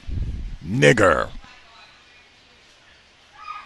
Anyway, uh, she has done the impossible. That is the new, and it's not even quality writing. It's trash. It's not worth anything if it's not worth white supremacy racism. Uh, so, new number one book, worst of all time, Alice Sebold's Lucky. However, worst book does not necessarily mean that it was not informative. Like, wow, I thought about it every day uh, as we have been reading it. Uh, while we were in the midst of the book club, Z's mom, she said, This book reminds me of Aya Gruber in her research on how white feminism uh, is how would we say, uh, intensifies a lot of the incarceration of lot of non-white people, black males. And she said, wow, this book reminds me of that because it's so much in the banner of white feminism and we're victims and nobody cares about women. That's exactly what she said in the forward. White vir- nobody cares about us white virgins. Nobody cares about us super freaks. Thank you so much, Rick James. Like, wow, if it was not for Rick James, might have missed a whole lot of things in reading that book. Snorting it all. Uh, new book on the book club. I've not made up my mind. I will have done so by Tuesday. So just check Facebook, Twitter, online. Maybe even by Monday, I will have come to a decision. We'll have a new book. Uh, I guess I could be swayed. So if you have a reasonable, something really, really super constructive that we've not read in the decade, this would be the time to suggest. Uh, let's see. Next. Um, they had the segment on white supremacy, racism in Brazil, which reminded me, like, oh man, we should see if we can get uh, our guest from Brazil, journalist down there. He's a black male, uh, was born in Michigan, I believe. He's been on the program a number of times. See if we can get him back on the program. Uh, they were talking about these recent incidents. Uh, these are black people who were not born in Brazil, but they were treated like niggers. Duh. In Brazil. And one of them, he talked about uh, counter violence, striking this German white man born in Germany uh, who was approaching rapidly, probably coming to attack him to out save the white. What did I just say? Black misandry, lucky. Uh, feminism supporting mass incarceration right on cue and all over the world. And so he pow knocked him out with one punch. Like they should make a movie about that. I love it. Spirit of Jack Johnson was with me. Now you heard even in Brazil, I'm not surprised. They said, "Hey, we recommend that she be charged. They were harassing, and we also recommend that he be charged. Not going to tolerate no coloreds around here bopping white men in the face. Let that be a lesson to the rest of you, coloreds. Global system, nowhere to run, metaphor, no escape, no sanctuary throughout the known universe. I posted today online. They had a former white executive for NASA uh, who was sentenced, convicted for murdering an unarmed black male. He shot him on camera. I think they were neighbors, allegedly. They've been having some sort of conflict for a while, and he just executed him summarily. On camera, as I said. I said that right there. Known universe. That this fella they didn't just say he worked at NASA like a custodian, he cleaned the toilets or whatever. They said he was an executive. Might help explain why we have a difficult problem, difficult time getting Negroes employed down at NASA in Alabama and places like that, right? Houston and such, getting Negroes employed. Then they'll come out with some tacky movie. Kevin Costner in it, right? Hmm. Let's see. Uh, in that report, I thought it was interesting. They spoke with the one victim who was there for the event in Brazil. He talking about how much fun it was there, which I'm sure it is. And he said the the event was the Sly Fox event. hmm. Oh, VGQ. Uh, and then he said he had enough experience with driving while black and walking while black and breathing while black and all the rest. Man, it is all of that driving under a system of white supremacy. Uh, I've always consistently, that's where the focus should be, not on me being classified as black, but on individuals classified as white practicing white supremacy racism worldwide. Uh, let's see the segment they talked about the hockey player, black hockey player, uh, Mr. Subban, who was, uh, I guess, the the white fella for the Jacksonville Jacksonville team, was making uh, monkey chants uh, towards him, and then they suspended him. And they were talking about, you know, this has been a long time problem. And the white journalist, uh, Canadian news outlet, uh, he asked the black male victim. He said, you know, what what would you say to young non white children getting involved in hockey. Pause. What should we say to racist child, young white children making monkey chants, throwing bananas, nignog, all the rest? What do we say to them to stop their behavior? I don't even hear people say that. It's just, what do we say to the little black boys? Watch out for these racist children. That's what it should be. They are not ignorant. Don't be surprised. They do any name calling or anything else. Don't be surprised. Maybe follow my man's lead in Brazil. If they come at you aggressively, look for the one punch KO. Carpal. Might want might not let you on television if you say that. Advocate counter violence. Uh, let's see. They said from Jacksonville, North Florida, once again, they said that in their statement, We advocate one love. I I didn't know whether to do a rewind or just a pause and like WTH. Like, excuse me, are you? Is this like you're quoting Bob Marley? Like, what? What does that even mean? One love? Am I late? Maybe I'm just late. That that's I'm, if I need the remedial class, just let me know. I know it can't be. This in, this incident happened, and now we break. We are irate. we are there with you, our sister in Louisiana. Like, oh yeah, Bob Marley all the way. One love.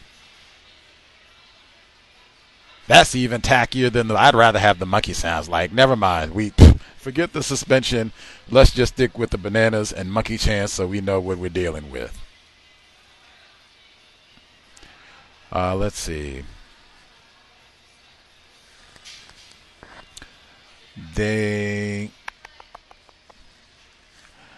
in talking about the, now they called it Christian nationalism. It would be really different if that was titled Religion of White Supremacy and their support of Trump. They're upset about immigrants preserving a way of life. We don't have a country of mosques, it's Christian churches religion of white supremacy. It would be totally different. Within that segment, they said, white woman, she said that this is about a fear of difference, not having a country of white, cis, straight males. That's not the issue at all. The issue is white genetic annihilation. That's why we can't say racism and we got to do all this pussyfooting to be real discreet, indirect about what the issue is. That even gets to she's saying she's into some kind of anti-sex or whatever. That means you're not producing white babies unless you already produced them, whichever, which maybe you did, maybe you didn't. All the abortion, all that connected white genetic annihilation, not producing enough new individuals. We got to have racist child. Teach them how to make these monkey chants. Teach them how you got to be the white NASA executive. Dominate and maybe execute some niggers. They got the next one. Patriot Church. That's what they call it. Church of White Supremacy Racism. Uh, and they even had some racial narrowing in that when they didn't say the religion of white supremacy and the Bible has been used throughout the history of white supremacy. They said throughout the history of Republican politics. Now, now, wait a minute. I thought when it was good old pitchfork Ben Tillman, who was a God-fearing white man, he was in the Democratic Party. They were against the Negro, and they did some preaching about Jesus. So is it the Republican Party has a history of white nationalism, racism, white supremacy, the religion of, or is it all of these different parties? Where you have individuals classified as white, they bring with them the religion of white supremacy. Racial narrative. It's just the Republicans, the old right wingers, you know. Let's see. They get. When they got to the whole segment, uh, West Adams Street in Los Angeles, California, and they're talking about uh, gentrification racial dislocation, uh, and some of the signs being getting a crosswalk, safer neighborhood, all of this uh, traffic violence that disproportionately impacts black people. We talked about that this past summer, right of way. Who is most likely to be killed? Once again, the Eric Garners of the known universe, most likely to die in those traffic fatalities involving a pedestrian and a vehicle.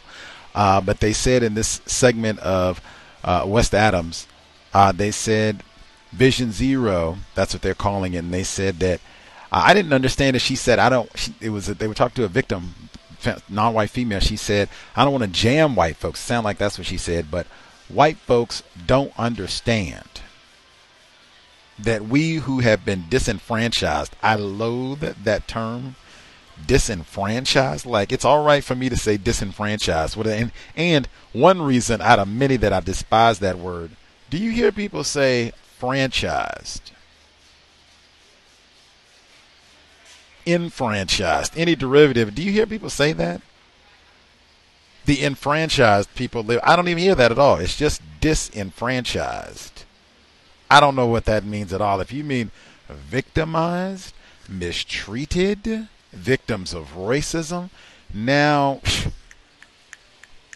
being precise about things, not niggardly disenfranchised and minority. But anyway, so we, the disenfranchised, they don't know how we've been stepped on, mistreated, looked over, and we've built up in spite of, and they come in and they don't know and they don't care. We're not valued. We don't matter. We're expendable, invisible. All of that. Victims guaranteed qualified, I understand, but that's when you don't understand white supremacy racism. You can be booted at any time, and it doesn't even matter. You don't have to be broke or anything. Like, just you can be booted at any time. That's what the system means. You don't matter. That's why I said that's another one. Just tell the truth. You don't matter. Your life doesn't matter. Your views don't matter. None of that. Be out of here in the next 30 seconds. Any of you, Negras. That's getting a more accurate understanding of this system. I love it. You can try. They were talking to some of the folks there, victims, lived here for, they said, 70 years can't afford to stay here. They got so many ways of pricing you out. We got property taxes, we got drugs, crime. Maybe we don't put that bike lane in. Let your five year old get hit by a car and you'll move out voluntarily. Lots of different ways of getting you to move. You don't understand racism, white supremacy, and then it still comes back to that white people are ignorant. They're not ignorant. They've been doing this for centuries. This and same thing here, Brazil, South Africa, all over the known universe. They have gotten better and better at doing this. Not understanding Tulsa, Oklahoma is another component of that too. Rosewood, same thing. You can pick any number of hundreds of times that that has happened. Uh, let's see. Next and then talk to a white person who got the feigned ignorance, like, oh, I don't know, it's, you know, I don't think I'm a part of the gentrification, gentrify, I can't even say the word, you know, I, I don't, I don't think I'm a part of that, you know, I guess it's, I guess it's, uh, uh, uh, I guess. Nobody does a better job of being selectively stupid than individuals classified as white. They talked to Eric Dickerson right in L.A., stay in the same geographic location. Uh, Mr. Dickerson, I pointed this out just this month, right? So you, if you've just been listening to the cows for 30 days, I just said they were talking to a black mortician, and he was admonishing just black people, not black and brown people, not people of color, just black people, and saying, You haven't stepped put a uh, in a church in your damn life. And the journalist was, you right, you right, yeah, yeah. And I said, hey, they generally do not allow cursing on the radio, not on public radio, not even on the cows, really. We generally, unless uh, Sue Africa's here, but we generally do not have a lot of profanity uh, on public radio. That was uh, KCRW in California. Eric Dickerson they ask him, "Oh, you didn't know who your parents are. Aren't you a no-count black male with no parents? Tell us all about that, Mr. Dickerson." And so, yes, the teacher she tells me, "Yeah, that's not your father," and I go home, and they everyone goes really angry and upset, and oh, that effing B word. I said, now if he had been, t-, and they didn't beat that out. Did you notice? Now, if he had been talking about any of these white owners responsible for giving generations of black males brain damage and then no health care, if he had called them the B word, ooh, might not have been the interview. You can't come on KCRW talking that way. Al Davis and the rest of us. You mean? Jerry Jones and the rest of us. What do you mean? But you can call. That's who I suspect the teacher was that told him, especially at that time, a black female. You can come on and call a black female educator a black bee.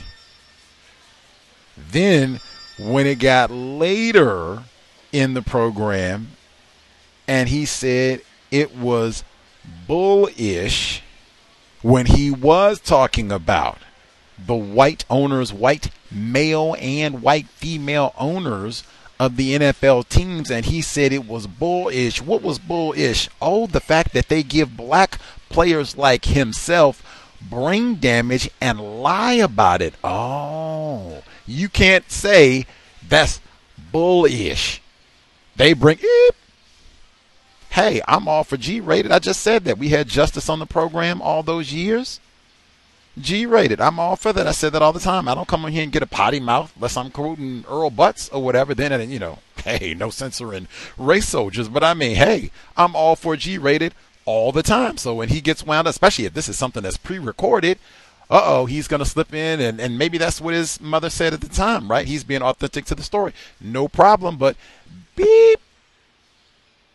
And then when you come around to talk about, oh, yeah, they give black players brain damage and lie about this bull, beep no problem. It's okay to call a black. Now, if Snoop did that,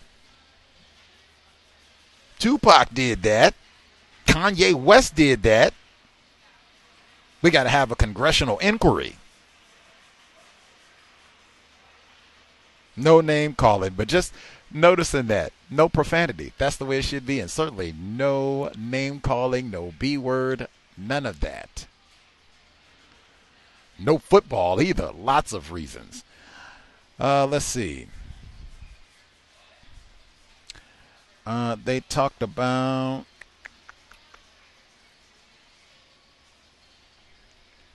He said, when before I even move on that, now Eric Dickerson did say he had brain damage. So, VGQ, I'm not, you know, no admonishment of Mr. Dickerson. I'm just saying that he said that this was in the United States, this is white power that is not true. We just heard about Canada, Brazil, all over the known universe. NASA executive, as I said, known universe. It is not just the United States. If he knew anything about the other football, it would be the same thing all the time. Monkey chance and bananas and no different. Can't hire any executives. So exactly the same known universe, not just the U.S. Let's see. Uh, he used the F word too, fairness. We just want fairness. We just want it to be fair. No, we want justice, correctness. Incidentally, they uh, he was talking about the older players not having health care, and I mean the NFL is a billion dollar industry. Like for real, for real, they could take Madden money and have health care for the players. That is a billion dollar entity to itself. They just sat around and uh, wept and moaned about John Madden, who had a long life, and I'm sure he had health care. That video game alone could knock out health care. No, they could have put a trust fund. That game has been around for so long, they could have put a trust fund for just that purpose in 1995 the interest and what have you alone that they could have accrued they it's been around so long they could have invested at yahoo from like day one health care for the players. We're going to knock that out. No. Many reasons. No football. Like, black people serious. Like, enjoy the Super Bowl. Hope you had fun with Antonio Brown and Emmitt Smith and Lamar Jackson and all, Eric Dickerson. All these generations of black males with brain damage because we don't do this anymore. Not messing up my body not damaging my brain for white entertainment. Let's see. When they talked about domestic extremism, now they did say white supremacy racism there specifically, but they said, what are we going to do to stop this problem? You know, racism is not extreme, it's natural, which is true. But that can be changed to say we are going to re- reclassify because white supremacy racism is not acceptable. So they said when we start looking at behaviors that suggest this person might be a problem, domestic terrorist, uh, what they've been calling unruliness in the air, that might be a major indicator. all of these folks that have been going to public meetings and yelling and cursing at public officials, threatening them, go the F back to your country. Who do you think you are? And I'm not going to wear a mask. That might be an indicator. Whole lot of simple things like that. You can just start going down the list like, oh, okay. That might even be yelling out at the high school game, chain him up. Where's his own? Bing. Because they start young sometimes. Dylann Roof was only 21 real simple things that they're serious about stopping this like right now because I've seen they said, hey, 9 11, which some people still have suspicions about even after all these years. Hey, you created a whole department, got irritated genie of Southeast a job, right? Black Panther Party, you changed gun laws, right? I've seen when they are serious about solving a problem. If domestic terrorism, the Timothy McVeighs and Dylann Storm Roofs et al., if they're really a problem, January 6th, if this is really a problem, well, then let's get to it. Let's see. All of the nonsense about affirmative action, like every time, that's white supremacy, racism, willful, deliberate, every single time if it does not start and end with, hey, the undisputed champions of affirmative action are white. Get a white woman, Hillary Clinton or whoever, pick whatever white woman you think, stick her up there. The champions of affirmative action every time. If they don't say that, well, then they're just practicing white supremacy racism, par for the course. When they had the segment on uh, James Iannazzo, this is the white man who went to the smoothie place. One, if you work at Merrill Lynch, you make enough money, you can get a really nice Vitamix or any other type of juicer, blender. That way you can have total control to make sure that no peanut butter enters your beverage or your child's beverage. That notwithstanding, uh, Mr. Iannazzo, he goes there and terrorizes the facility, calls her no count. And what I just said, what did I just say? Go back to your country and all that ping. He goes and tries to break the door down to go terrorize this little 18 year old female, non white female.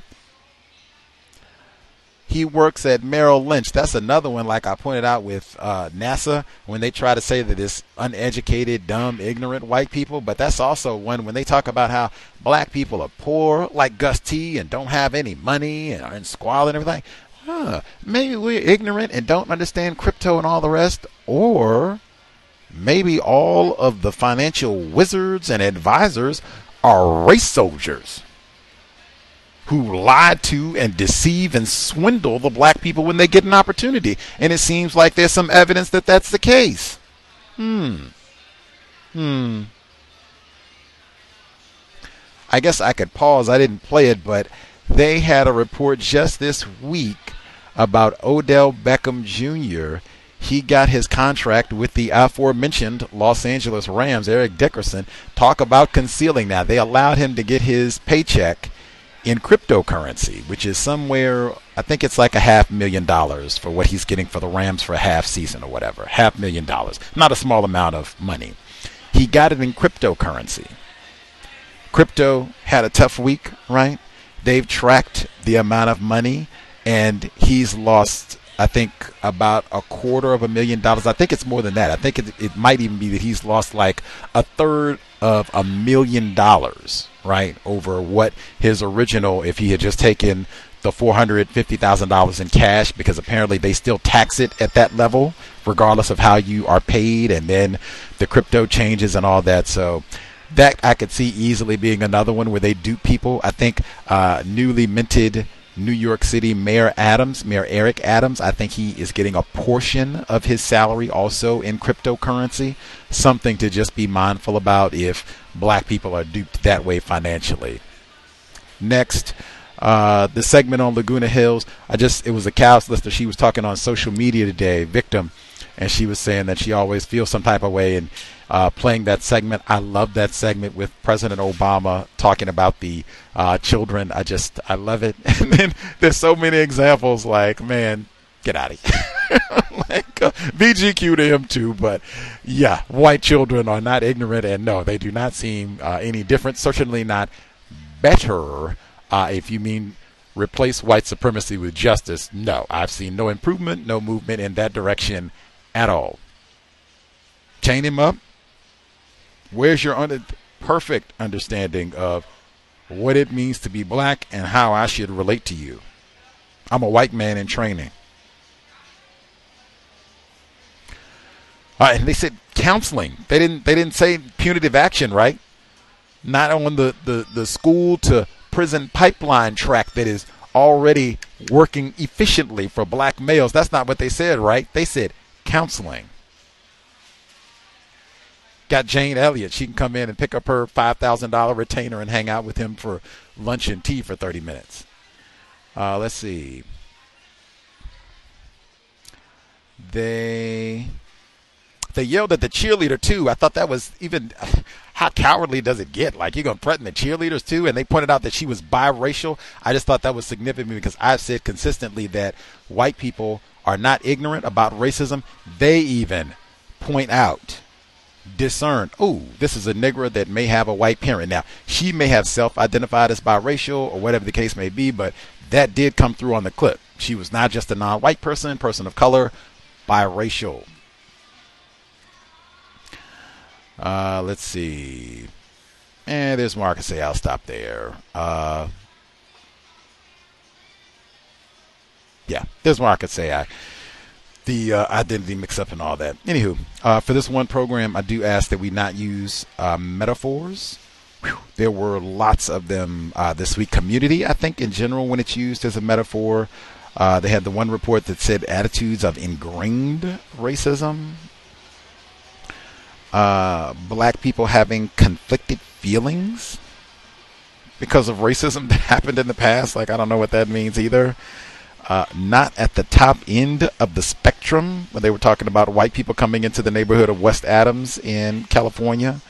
Uh, when they talked about Prince Andrews, they said that he was casting mud, throwing mud at his accusers. That is in the word God, that metaphor specifically uh, and how mud consistently will be associated with black people and something vile. Uh, it's encouraged not to use that metaphor. Um, play the hand that you're dealt. Eric Dickerson said that when talking about how the United States is white power. Uh, the, all the card metaphor, race card, and play that. We're talking about terrorism, not a card game. metaphors, race soldiers are extraordinary. And even you see a lot of the metaphors, these are in common use. They know the power of a language like that, where if you repeat things over and over, other people will start picking them up and using them. Most, many, if not all of these metaphors are transmitting ideas and thoughts of white supremacy racism anyway. Pot calling the kettle black and such. Victims, Gus T included, we frequently are still learning, so sometimes we don't have logic to articulate our views. Uh, if we could be as precise as possible, uh, sharing our thoughts, suggestions, that would be great. I'll give reminders about the metaphors. The number again is 720 716 7300. The code 564 943 pound press star 6 1 if you would like to participate. Uh, if you know you're in a noisy area, uh, if you could uh, maybe get to a quieter area to share your thoughts, uh, if you could please use your mute button, that would be awesome, uh, just so we don't have to compete with a lot of unnecessary background noise. Uh, if you have multiple things to say and or will take more than five minutes, use your first five, share your thoughts, and then once everyone has shared at least once, you can come back and share your additional thoughts, questions, observations. Uh, folks have thoughts on uh, the possibility of a black female Supreme Court justice being nominated. Uh, you can share a word or two on that as well. I didn't play an audio report on that one, but that was a big topic for the week as well. Uh, first few folks who dialed in with a hand up, the line should be open. Proceed.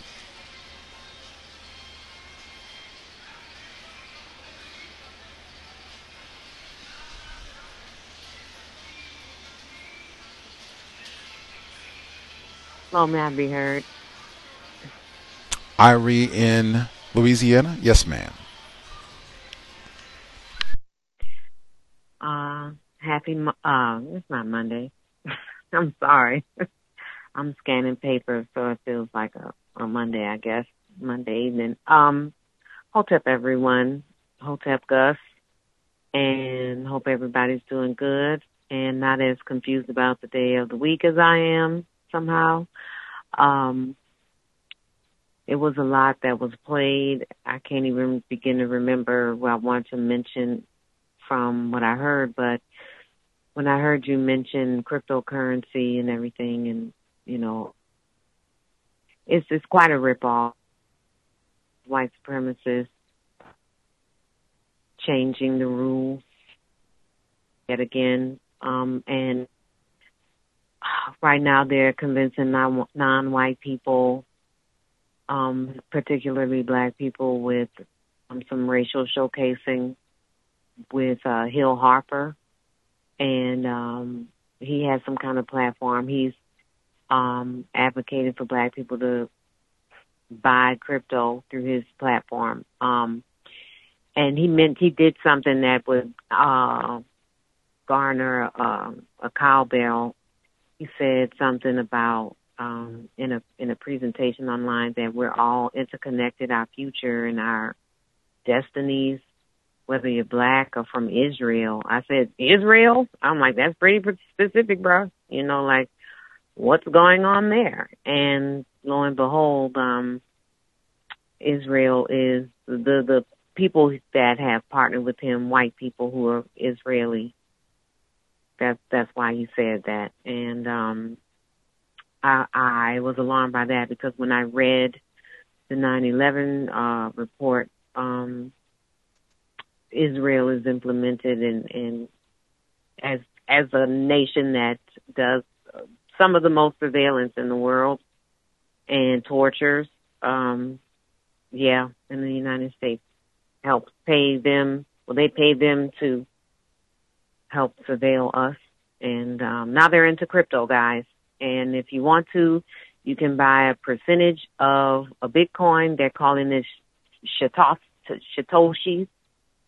So it's like basically, if you break a dollar up, you have a penny, you have, you know, it's a denomination of a Bitcoin. And the message for me is all the money that um, was gambled and won is gone. And now they need common working people, slaves in a sense, enslaved people. Um, you know, and I'm not saying it to be insulting, but you know, we're we're enslaved by debt, white supremacy, you know, all kind of forms. But they need us to um, gamble so there can be a steady flow of um, income for themselves uh, from these uh, cryptos. It's a joke too because I just got an email from um, crypto.com. I don't have anything going on with them, but my son convinced me to sign up. Uh, let me know if I'm running over Gus. But my son encouraged me to sign up. Um, and I get emails and they said something about Adidas and Prada having NFTs. I, I, I what? What? Like, I can't um somebody mentioned i think it may have been on this program the the uh, racism uh that's it's encoded with the i think it's bored ape um and i found that to be really sophisticated because probably the same people that made that nft came back with something called winter bears. So they're just making it look like animals. But it's interesting. Hmm the first animal you come up with is for an nft not dolphins not, you know, not dogs, not an ape. Hmm, but they're white. They're, al- hmm, excuse me, they're, they are albino. Um, as far as the Supreme Court justice being a non-white black female, she's going to be just as victimized by racism, I suspect, as um, uh, Justice Tom- Thomas um, you can't, you don't get on the Supreme Court without uh, being in allegiance to the system of racism, white supremacy in America, BGQ for me. And I wanted to say, there was one more thing I wanted to say. Dang it, dang it, dang it. I had it.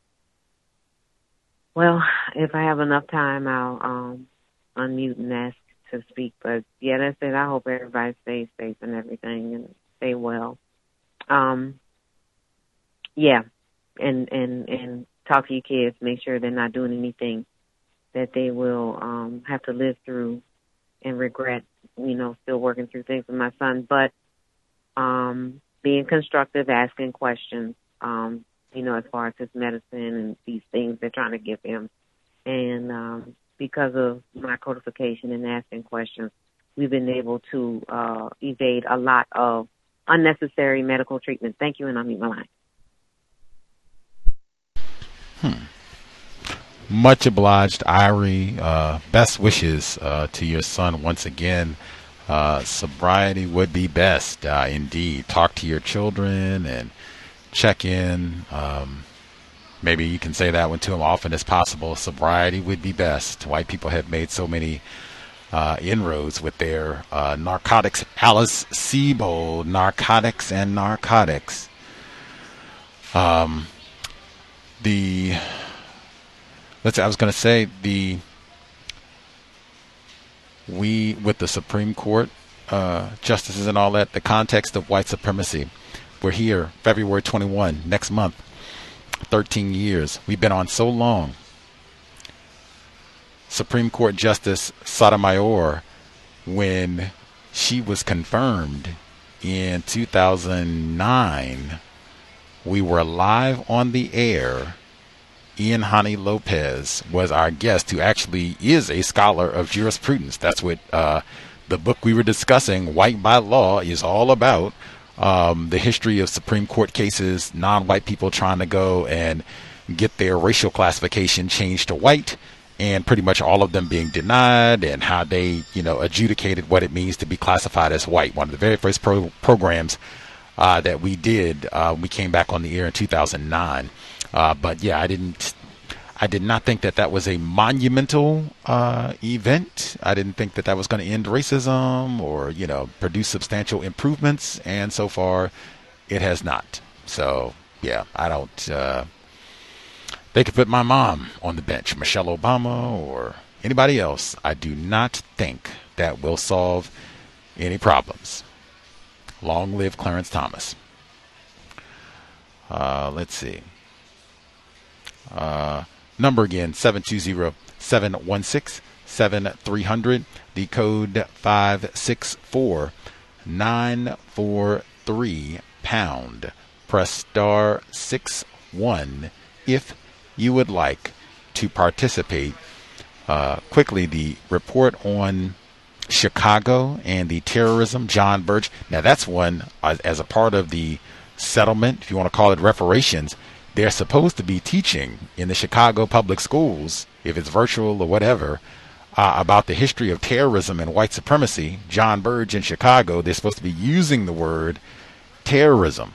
When they spoke with some of his uh, victims, man, worthy of great pity. Isn't that what Mr. Fuller says? Those black males tortured 26 years in prison, crime I didn't commit, all the rest of it. And he says, man, I got out. I got a degree in poetry. Now I'm hoping to get a certificate of innocence. I said, that sounds like Alice Sebold, who goes to, to college and gets a degree in poetry in a system of racism, white supremacy. To do what exactly? Not that I'm disparaging. Well, I guess I am disparaging poetry. I'm all, I'm not a poetry fan, so I'm all right with that. I guess I am disparaging poetry to some degree. But what? I could see like Alice Sebold, white woman, racist woman, like, oh, okay, you get your poetry degree and you go write poems about lynching Negroes and make up, you know, books filled with lies uh, about lynching and raping Negroes and all the rest. Like, oh, okay, and you can sell a million copies. Like, okay, I don't know what a victim of racism can do with a poetry degree. Like, uh, I don't know.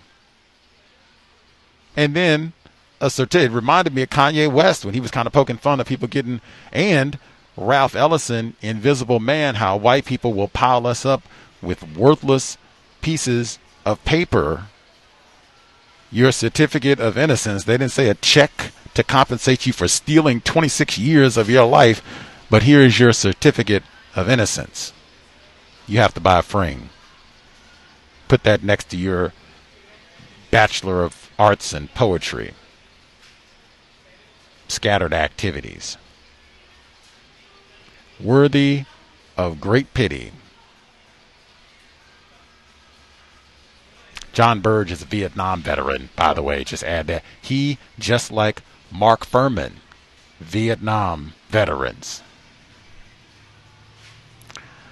Uh, other folks who dialed in with a hand up, line should be open. Proceed. Can I be heard? Yes, ma'am. All right, thank you. Greetings to you and everyone participating in the program. So, um, I wanted to comment on the black hockey player.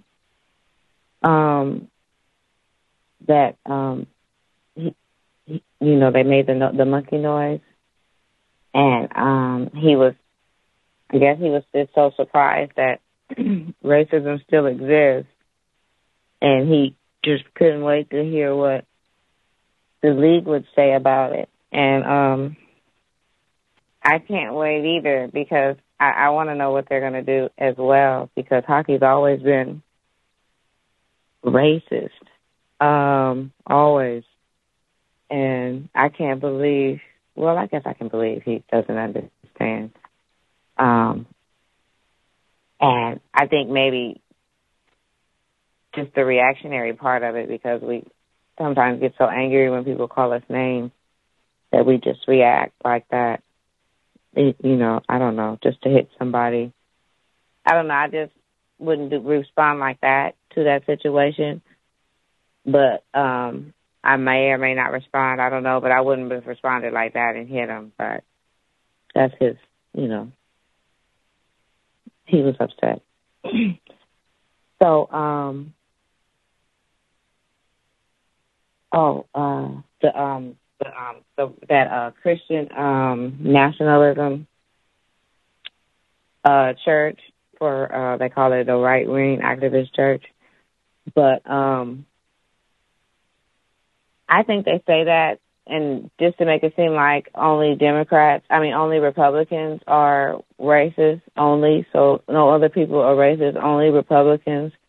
And since Donald Trump was uh more vocal um, than we've seen in a while. They are they just make it seem as if he and only people that support him are racist, and so is that church. As if we have black churches because you didn't want us in your white churches. That was all the ch- churches before before Donald Trump.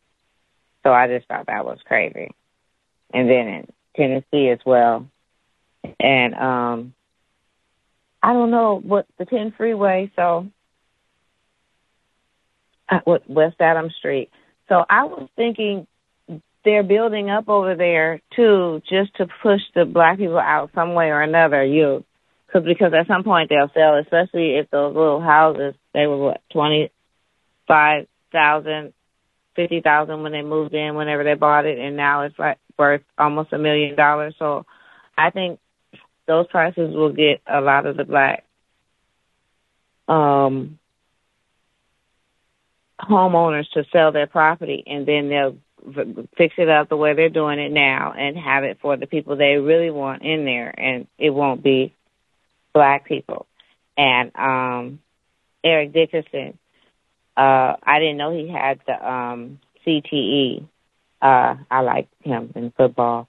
Um, I think it was um awful that they paid the people in um electric as a lot about it and that for us now they have celebrities uh advertising it to make it seem appealing or more appealing for us to try it and then when the market drops of course or when the worst goes down of course we lose because we're betting on that instead of pulling out because a lot of times we don't understand the market and with that kind of money I would have totally studied that market, especially if my pay is coming from that realm. I would have totally studied that and did something.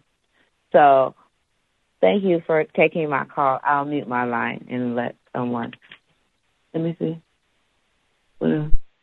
Oh, the guy that um spent 26 years in um in jail uh for something that he didn't do. I thought that was terrible. And then they tortured him just to say that he did the crime. That's uh, and you just took half of it, a quarter of his life away. That you, how do you repay that? How do you get that back? It's it's just terrible. I'll leave my life. I had to set a timer so I wouldn't go over five minutes. Okay. Thank you. They they repaid him. He they gave him a certificate of innocence. So due compensation. Uh, I can only say it is not possible to play tackle football safely. Especially you do any competitive, collegiate, even high school, really. Uh, NFL, like, oh yeah, you are gonna have some brain damage. Just just a matter of how much brain damage, how many injuries are you gonna have if you continue to play this game. But yeah, it is not possible to play tackle football safely. Um, I want to make sure I just my little financial disclaimer. Uh, Gus T is not an expert on anything white supremacy, racism, or cryptocurrency. Currency, period. Uh, so I am not, you know, making my commentary to uh, encourage or discourage uh, anyone from studying or investing in cryptocurrency. Uh, I'm just pointing out these were two separate reports about Eric Adams. He's supposed to get some of his compensation in cryptocurrency, uh, Mayor Eric Adams in New York City.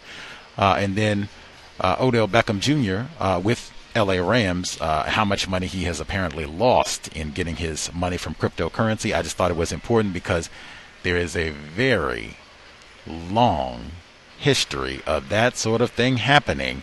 White people playing up and encouraging some sort of endeavor or financial opportunity and saying, oh, this is great. You'll make all kinds of money. And I bought a new yacht and mansion and blah, blah, blah.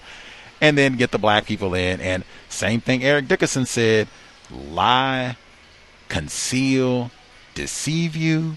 And then the black people come and invest and whammo, lose everything. Literally lose the shirt off their back.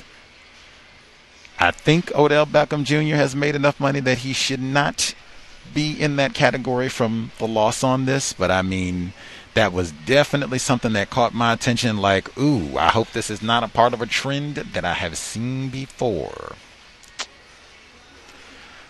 Uh, number again 720 716 7300. The code 564 943 pound.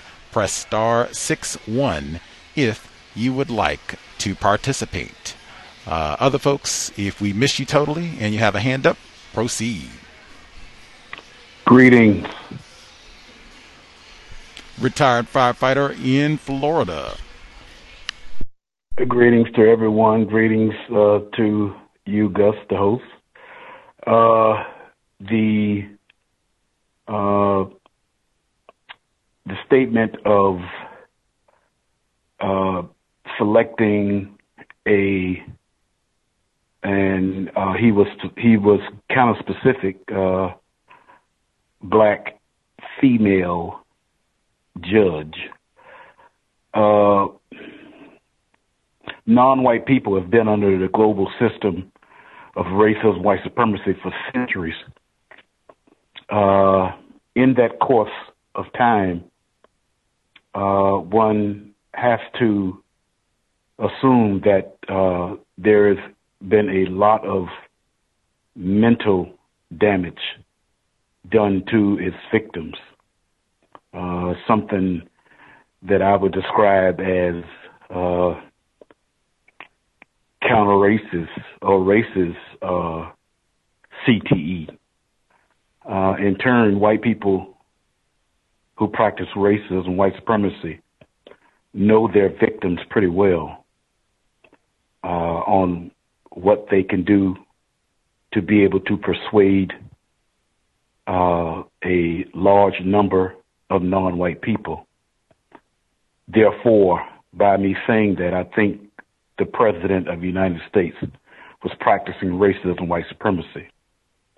Uh, some say that uh, that uh, particular uh, statement was made to do something that is called to to uh, up his uh, approval rating, whatever that exactly means. Uh, but it's something that would uh, be to his benefit. I I do know that. another thing I thought was interesting uh, because someone did the research.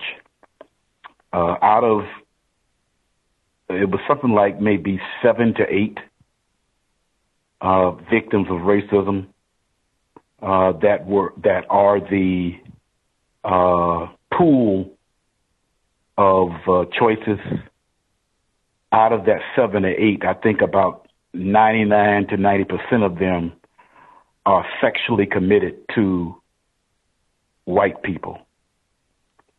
And as Dr. Frances Cress Welsing, uh, I've heard have stated have stated that that has some mental health effect on victims when you are in a sexual relationship with white people under a global system of racism, white supremacy. I'm not sure on how that is connected with his statement, but I would not be surprised if it does have something to do with his statements or what his request is. And uh, white people are pretty thorough in their research before they make a statement. And uh, I'm pretty sure all of the things that that non-white person that I listened to, the research that he made, I'm pretty sure that that white person who is the elected president of the United States have done that research and probably more. And that's my report for this week. Thank you.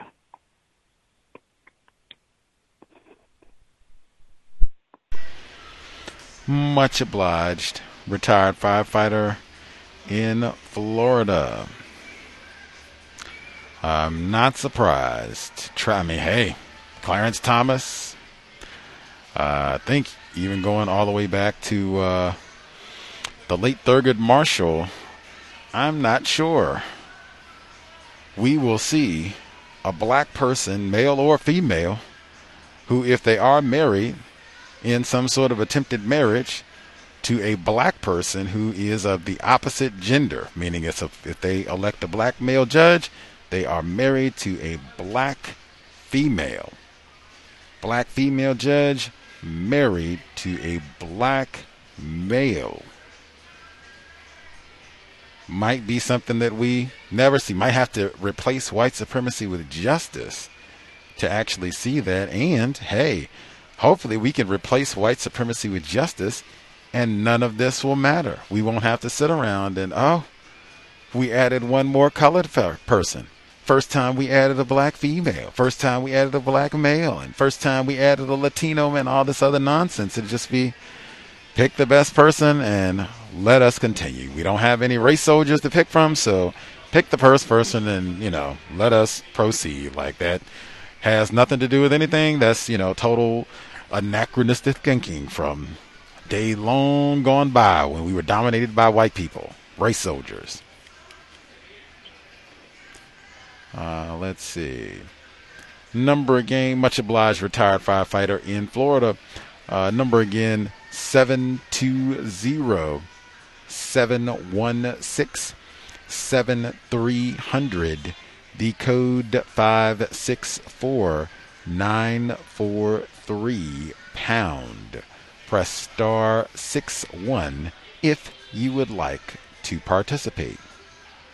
I was considering uh, Eric Dickerson's autobiography as our next read for the book club because hey, we're right on time and I had saw that that was about to come out, but the audio book is not available until like the middle of February. So that that's one that we might have to maybe come back and revisit later. But I think he does talk quite a bit about uh, white supremacy, racism, his dissatisfaction with the number of owners. Even in the report where he was talking about the NFL, they currently only have one black head coach. They were talking about firing him all the time. like last year, uh, Mike Tomlinson is the one person they're talking about, and they were they were talking about firing him every other day. Like, oh, he is messing it up ruined things for Ben Roethlisberger's last couple of seasons. Like, get him out of here. Get him out of here. So it could easily could have been zero. Guess they say all the niggers got brain damage, so we can't have them coach after it's all over. Uh, oh, and incidentally, man, Eric Dickerson was talking about uh, uh, DeMaurice. Make sure I get his name correct. My lord, DeMaurice Smith that is the same black male. He is the president of the NFL Players Union. He was saying that their union is really bad and ineffective. That's why they don't have health care. We were talking about unions yesterday and saying the same general pattern that they're ineffective, especially when they start allowing black people to be members. Then uh, they got no power, can't get anything done. Uh, but he was talking about DeMaurice Smith. That is the exact victim. Jon Gruden got in trouble, lost his job, and all the rest. Head coach of the uh, Las Vegas Raiders saying that DeMaurice Smith, oh rubber lips, and then he comes and says, whoa, whoa, whoa, uh, rubber. I didn't, I didn't mean nothing racist. I meant uh, he he's just untrustworthy. Yeah, that's what I meant. I, I call everybody if I think they're dishonest, I call them rubber lips. Yeah. Brother DeMaurice Smith can't catch a break. Poor man. Uh, I, I, incidentally, I thought it was interesting Eric Dickerson and talking about Mr. Smith, he was saying that he's not a good representative, which might be the case. I don't know. Uh, but he was saying he's not a good president, representative for the players union. Uh, and he said that he's not a player. He's an attorney. He doesn't know what it's like to play with a broken hand, to can't sleep because you have been so injured. And he gave the other, you know, ailments and things that you have to go through as a player. And I just thought, brain damage, you cannot play tackle football safe, safely. Talking about safety, even I remember uh, Ronnie Lott for the San Francisco 49ers. They're playing the Rams this weekend, no less. Uh, they have a commercial where they brag about how he got his pinky amputated so that he could play a game of football. And like, this is something to brag about. Like, are you out of your Brain damage. Yes, you are out of your mind. Brain damage. Amputating a finger, not because you have diabetes or gangrene, not even a hangnail, but because you need to play a football game and you do not want to wait an adequate amount of time for your hand to heal. That is the type of disposable thinking that the entire football culture conditions us to have towards black male bodies, particularly, specifically. Beat you. That's why no health care. Now, Ronnie Lott, I think, you know, well, I would hope he would be one of the exceptions. He got some nickels piled up, so he has health care and he can die on a comfortable bed and what have you. But I mean, are you serious? Amputate a, a limb or a finger and all the rest of this and get shot up with all this, go out and play on a broken hand, separated shoulder, and then no health care and brain damage? And they ask me if I want my child to play this? Brain damage, the disposability of black body. Now, that is true. It's a lot of white sacrifice in football, too, but I mean, hey Tom Brady will have health care. Ben Roethlisberger will have health care. It's a lot of white sacrifice, a lot of white players that don't, but I mean, hey, they look out for their talk about disproportionate. Woo. Terry Bradshaw and the like, they will look out for them. Anywho, other folks who dialed in, uh, if you have commentary to share, Line should be open. Proceed. May I be heard? Caller in New York, yes, sir. Uh, greetings, Gus. Greetings to callers and listeners. Um, the hockey segment I'll start off with first to had me thinking immediately. The sport has predominantly always been kind of out of the reach of non-white people um, for centuries, if not decades or whatever. But for multiple reasons, I believe the cold weather, playing in the cold, most non-white people, especially black, are not really fans of that. Um, but also, I believe the cost cost of the equipment and the cost to actually get into these programs is, you know, can be a little steep. So that has kept a lot of us away from the sport. Um, henceforth, I think it's one of those um, sports that will never really be so-called integrated, whatever that may mean. Um, the also the Asian segment next point leading up was really interesting about Harvard and I mean, I'm not chuckling or laughing to be mean or facetious or anything. I just think it's it's just like I, I almost don't even care. You know, um, I'm trying to stay alive. I'm trying to stay healthy, um, eat healthy, and take care of my family. Um, they're worried about getting into Harvard. I mean, whatever. You know, VGQ they they have their own things to deal with. Um, the second about driving while black extremely dangerous. Extremely dangerous. We've seen instances over and over, and we'll continue to see them, where driving while black can lead to death. And um, it is something to take very serious. I think that segment, like, I don't even know. I'm wondering if there's anybody that has done like extensive research as to that um, situation because it's it's something that probably deserves some real in-depth research as to black people driving in this um in the so-called country because it is a very terrifying thing if you're driving around, uh, especially as a black male. Darker you are, the worse it is, and it, it can be a situation if you don't know how to respond in the situation, you may lose your life.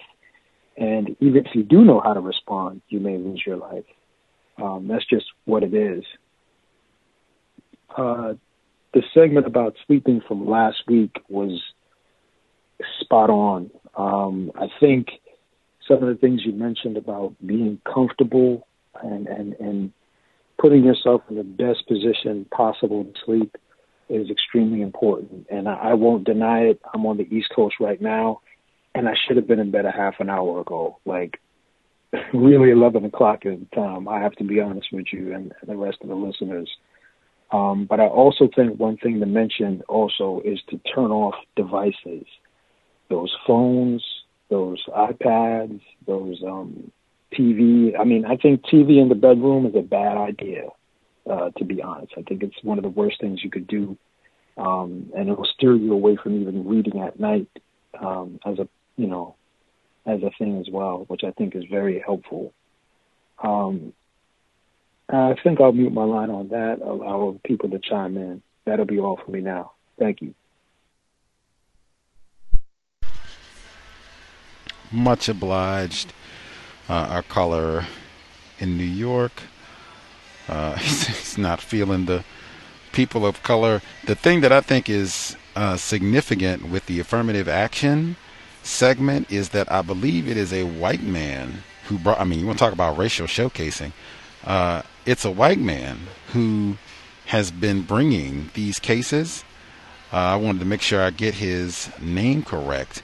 Blum, B L U M, uh, is his last name. Make sure I get his first name. I think it's Peter. Peter Blum, I believe, is this fellow's name, but Edward Blum, sorry, Edward Blum.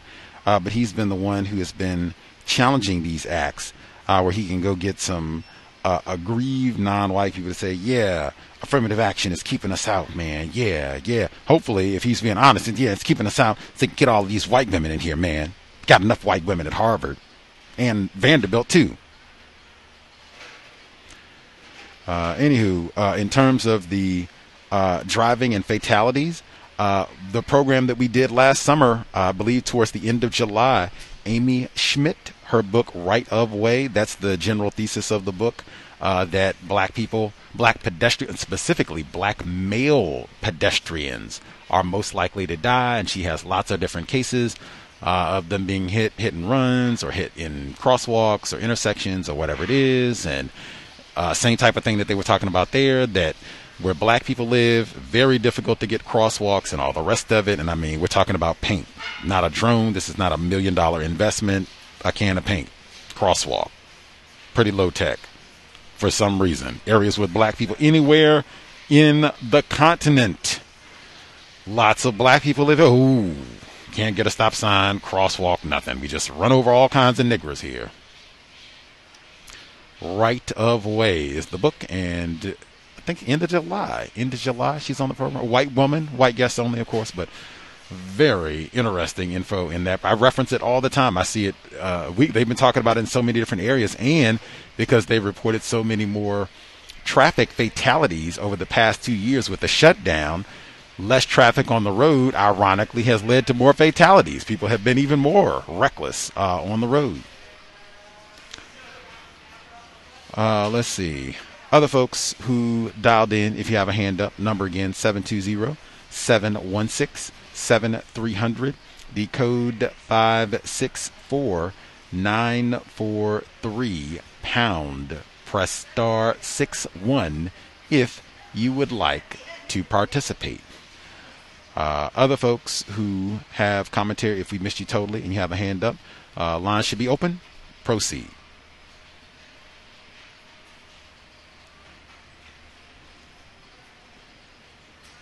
May I be heard? Caller in Florida? Yes, sir. Yes, sir. Thank you very much, sir. Greetings to just the host, the listeners, and callers.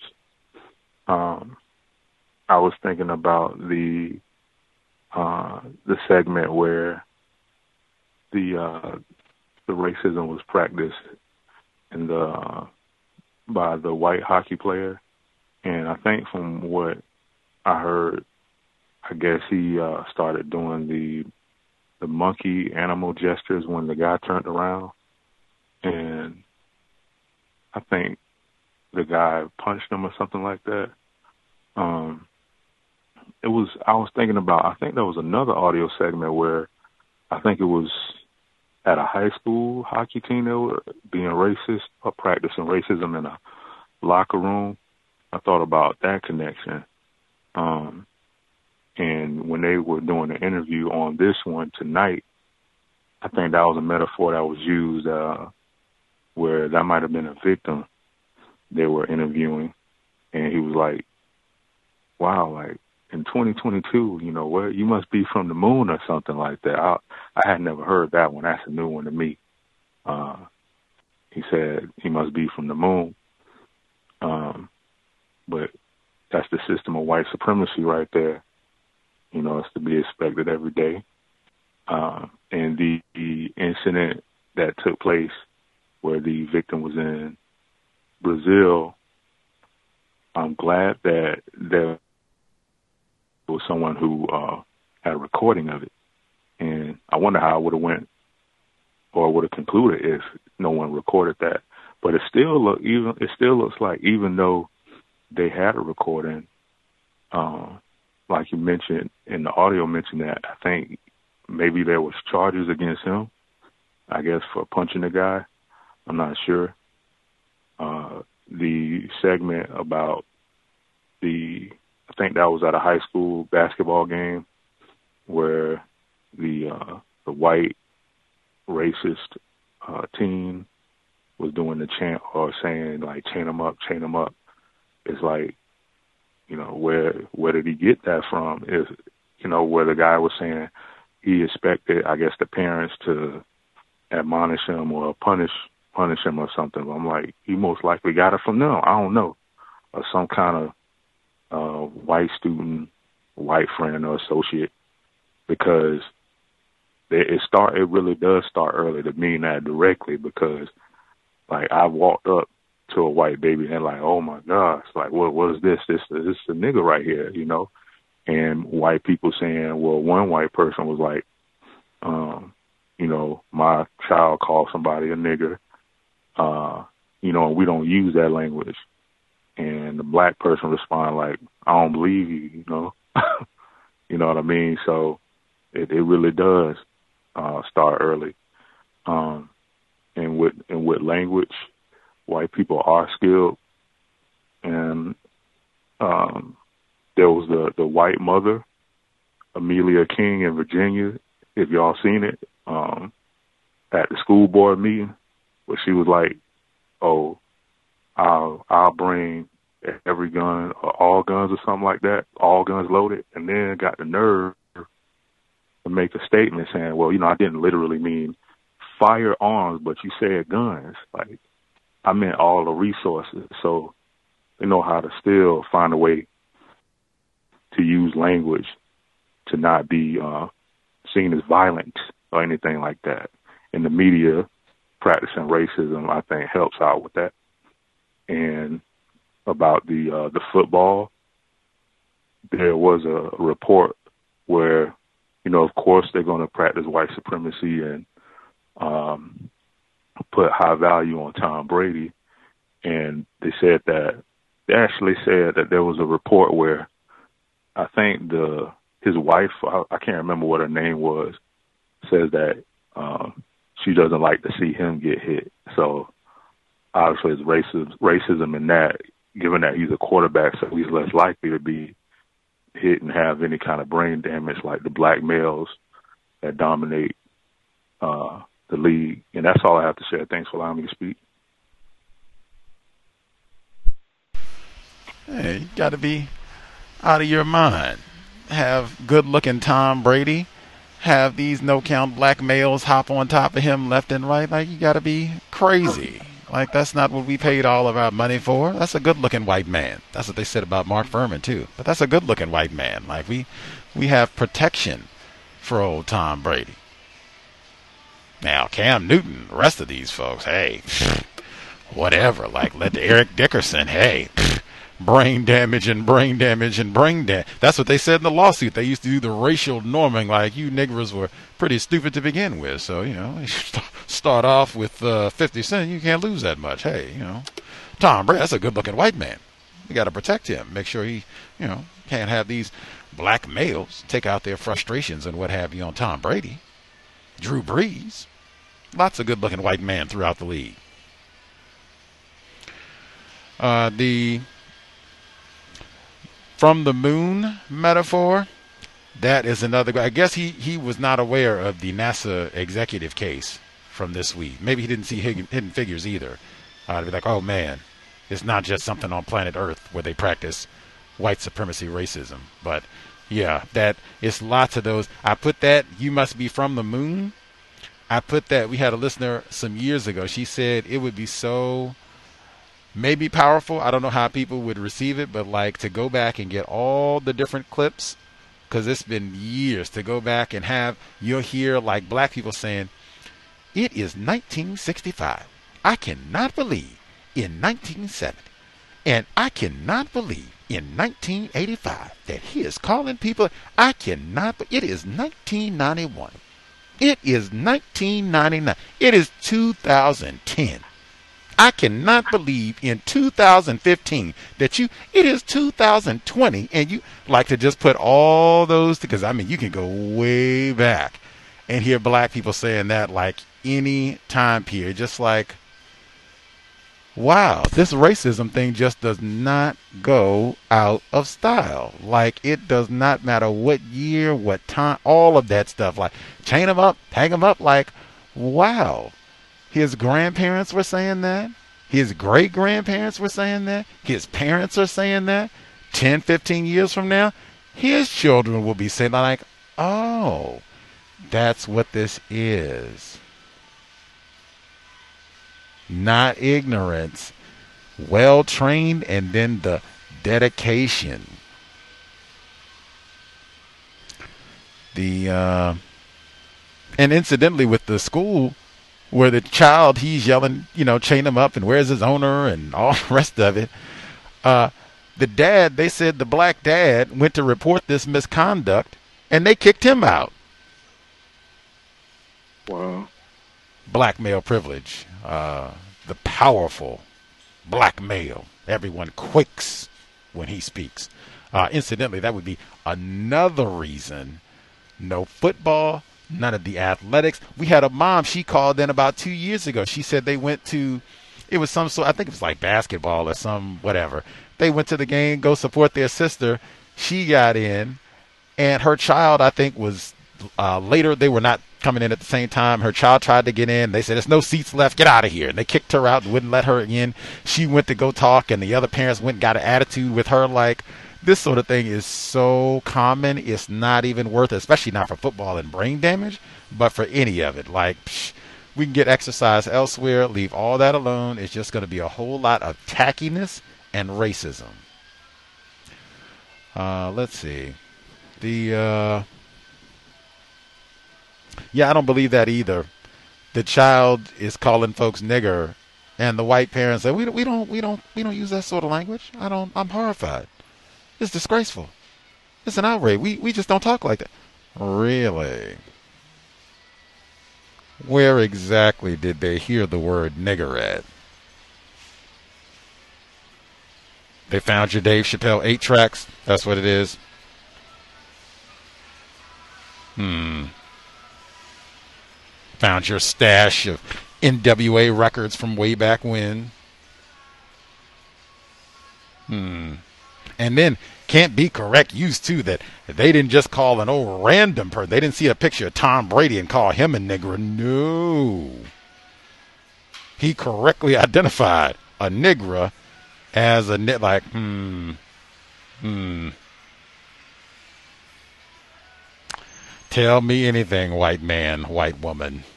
Uh, any other folks commentary they want to make sure they get in? Uh, the number seven two zero 716 7300.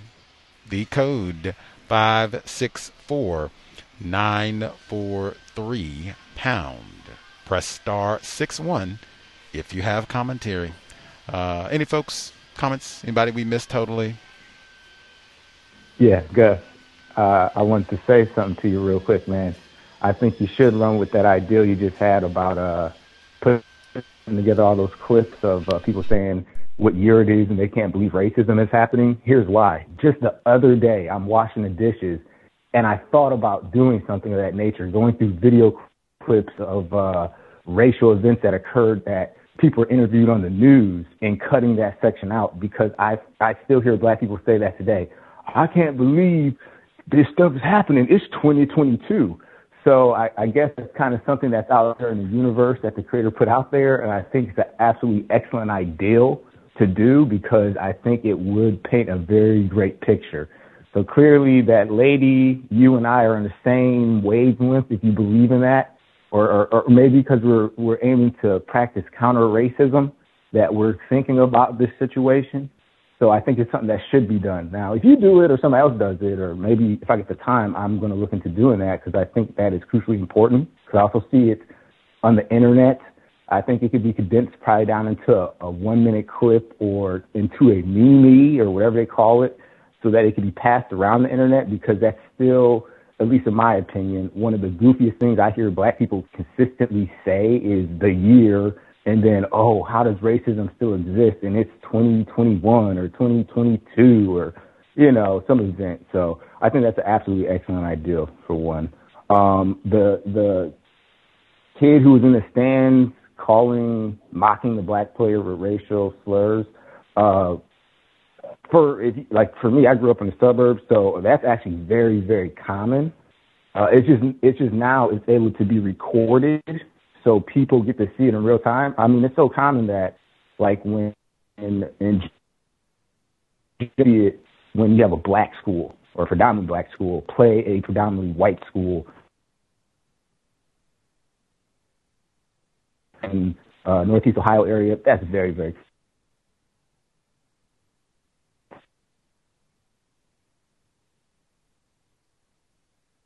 common where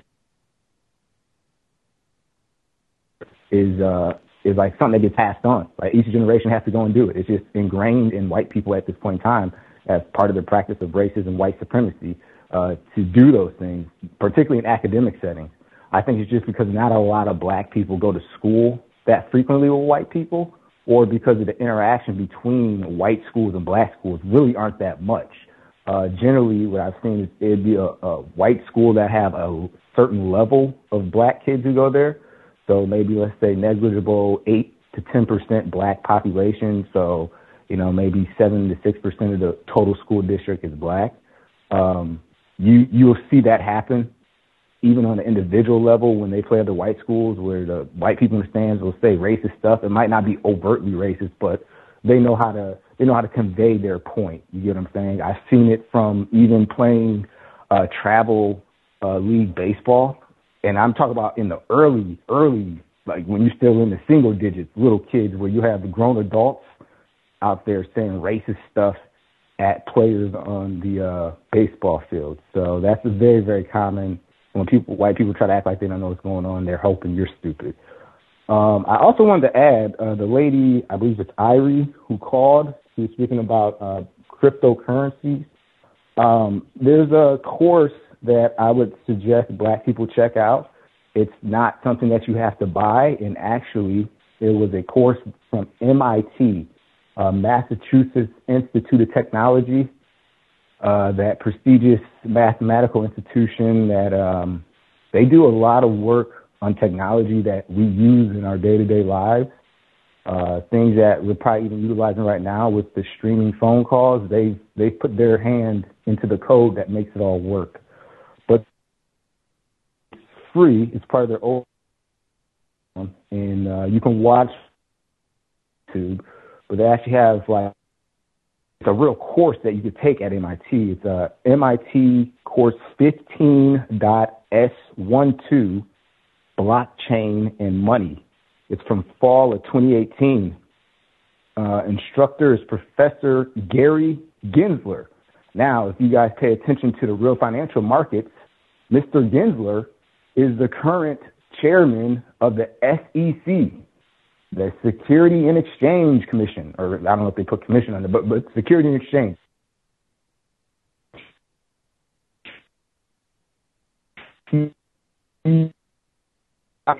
in 2018 is currently the top cop for investments in this country. Now, I suggest this because in that course, he covers what his views of money and cryptocurrency and blockchain are in his view. That's not saying that's what the worldview is, but it's before he probably knew, I'm not going to say before he knew it, but this is before he was an SEC chairman. He lays out exactly how he views it, exactly how he believes it should be regulated, um, his feelings, et cetera, et cetera. So you can get the, the answers you're looking for directly from the man who makes the decisions on what gets pushed through, uh, what's legal and what's not legal in terms of securities. And if you understand what a security is, that's more of an investment issue, like uh, bonds are securities, stocks are securities, uh, derivatives, things of that nature. I suggest that you guys check that out to get a better understanding of how he views it. But they also cover a lot of good points about how money systems actually work. All right, and there's something interesting he speaks on in this course where he literally says, uh, speaks about bribery. I'm talking about outright bribery, like here I'm gonna go pay a politician off he speaks about it in this very nonchalant way about how business really gets conducted. And he just says it in this classroom, and the classroom's filled with pretty much white people, non-white people, and maybe one or two black people. So I, I, it'd behoove you to check it out, okay? So if you get a chance, it's uh, on YouTube. It's MIT's course 15.S12 Blockchain and Money, Fall 2018. Uh, Professor Gary Gensler because a lot of times what I see, uh, black people are investing in cryptos. I'll tell you from my experience, I, don't, I haven't made any financial investment into crypto. Uh, I have technology that I can build things on top of those different blockchains and things of that nature, but I haven't done it. I'm still in the investigation mode, but I see a lot of black people's eyes are getting real big because they're seeing possibly getting rich quick, and that's one of the things that I've noticed heavily is black people tend to jump at that uh, ideal of getting rich because you know everybody wants to be rich, but I think in part it also plays towards that ideal. If I get enough money, then I can escape white supremacy, or maybe get, as Mr. Fuller says, get a little bit more creature comfort. So I put that out there so you guys can look into it, get a better understanding of it, and then you can make an adequate decision because countries are investing into this crypto stuff.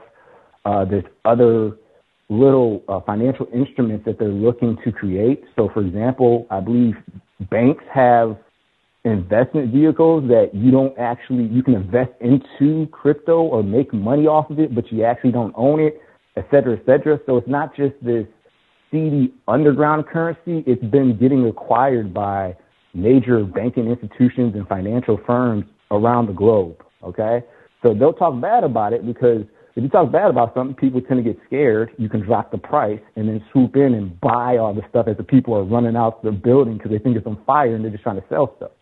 So there's strategies of deception that gets used so that people who want to corner a market, right, can can corner it.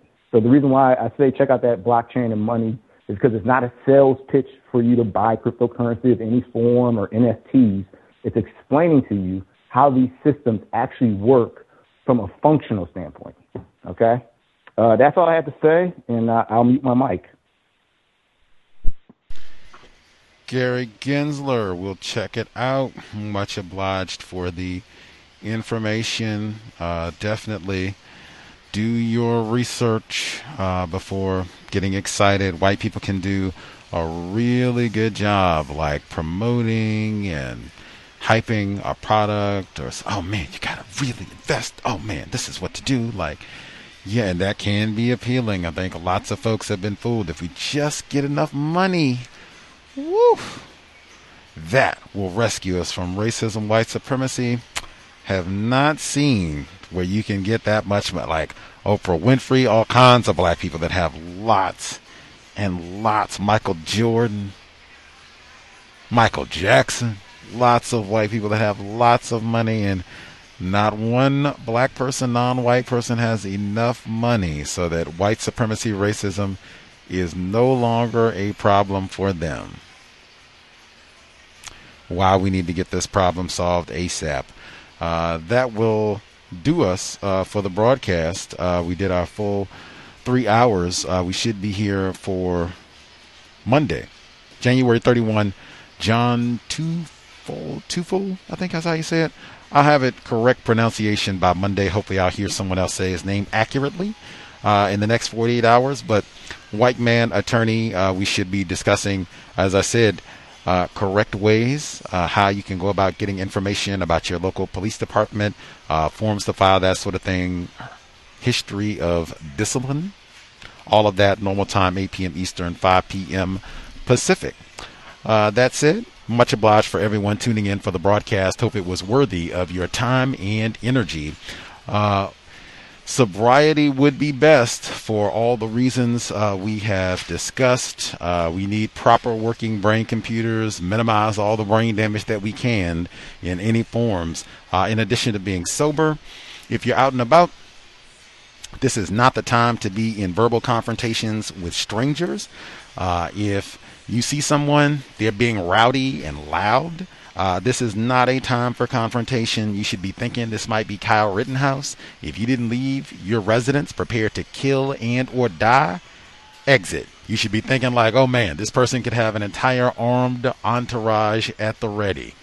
If you're in a vehicle, you are sober, buckled, you are not on the cell phone, just doing the small things that we can to keep ourselves as safe as possible under terroristic conditions uh, and doing the small things that we can to minimize contact with race soldiers, badge or no. John Burge.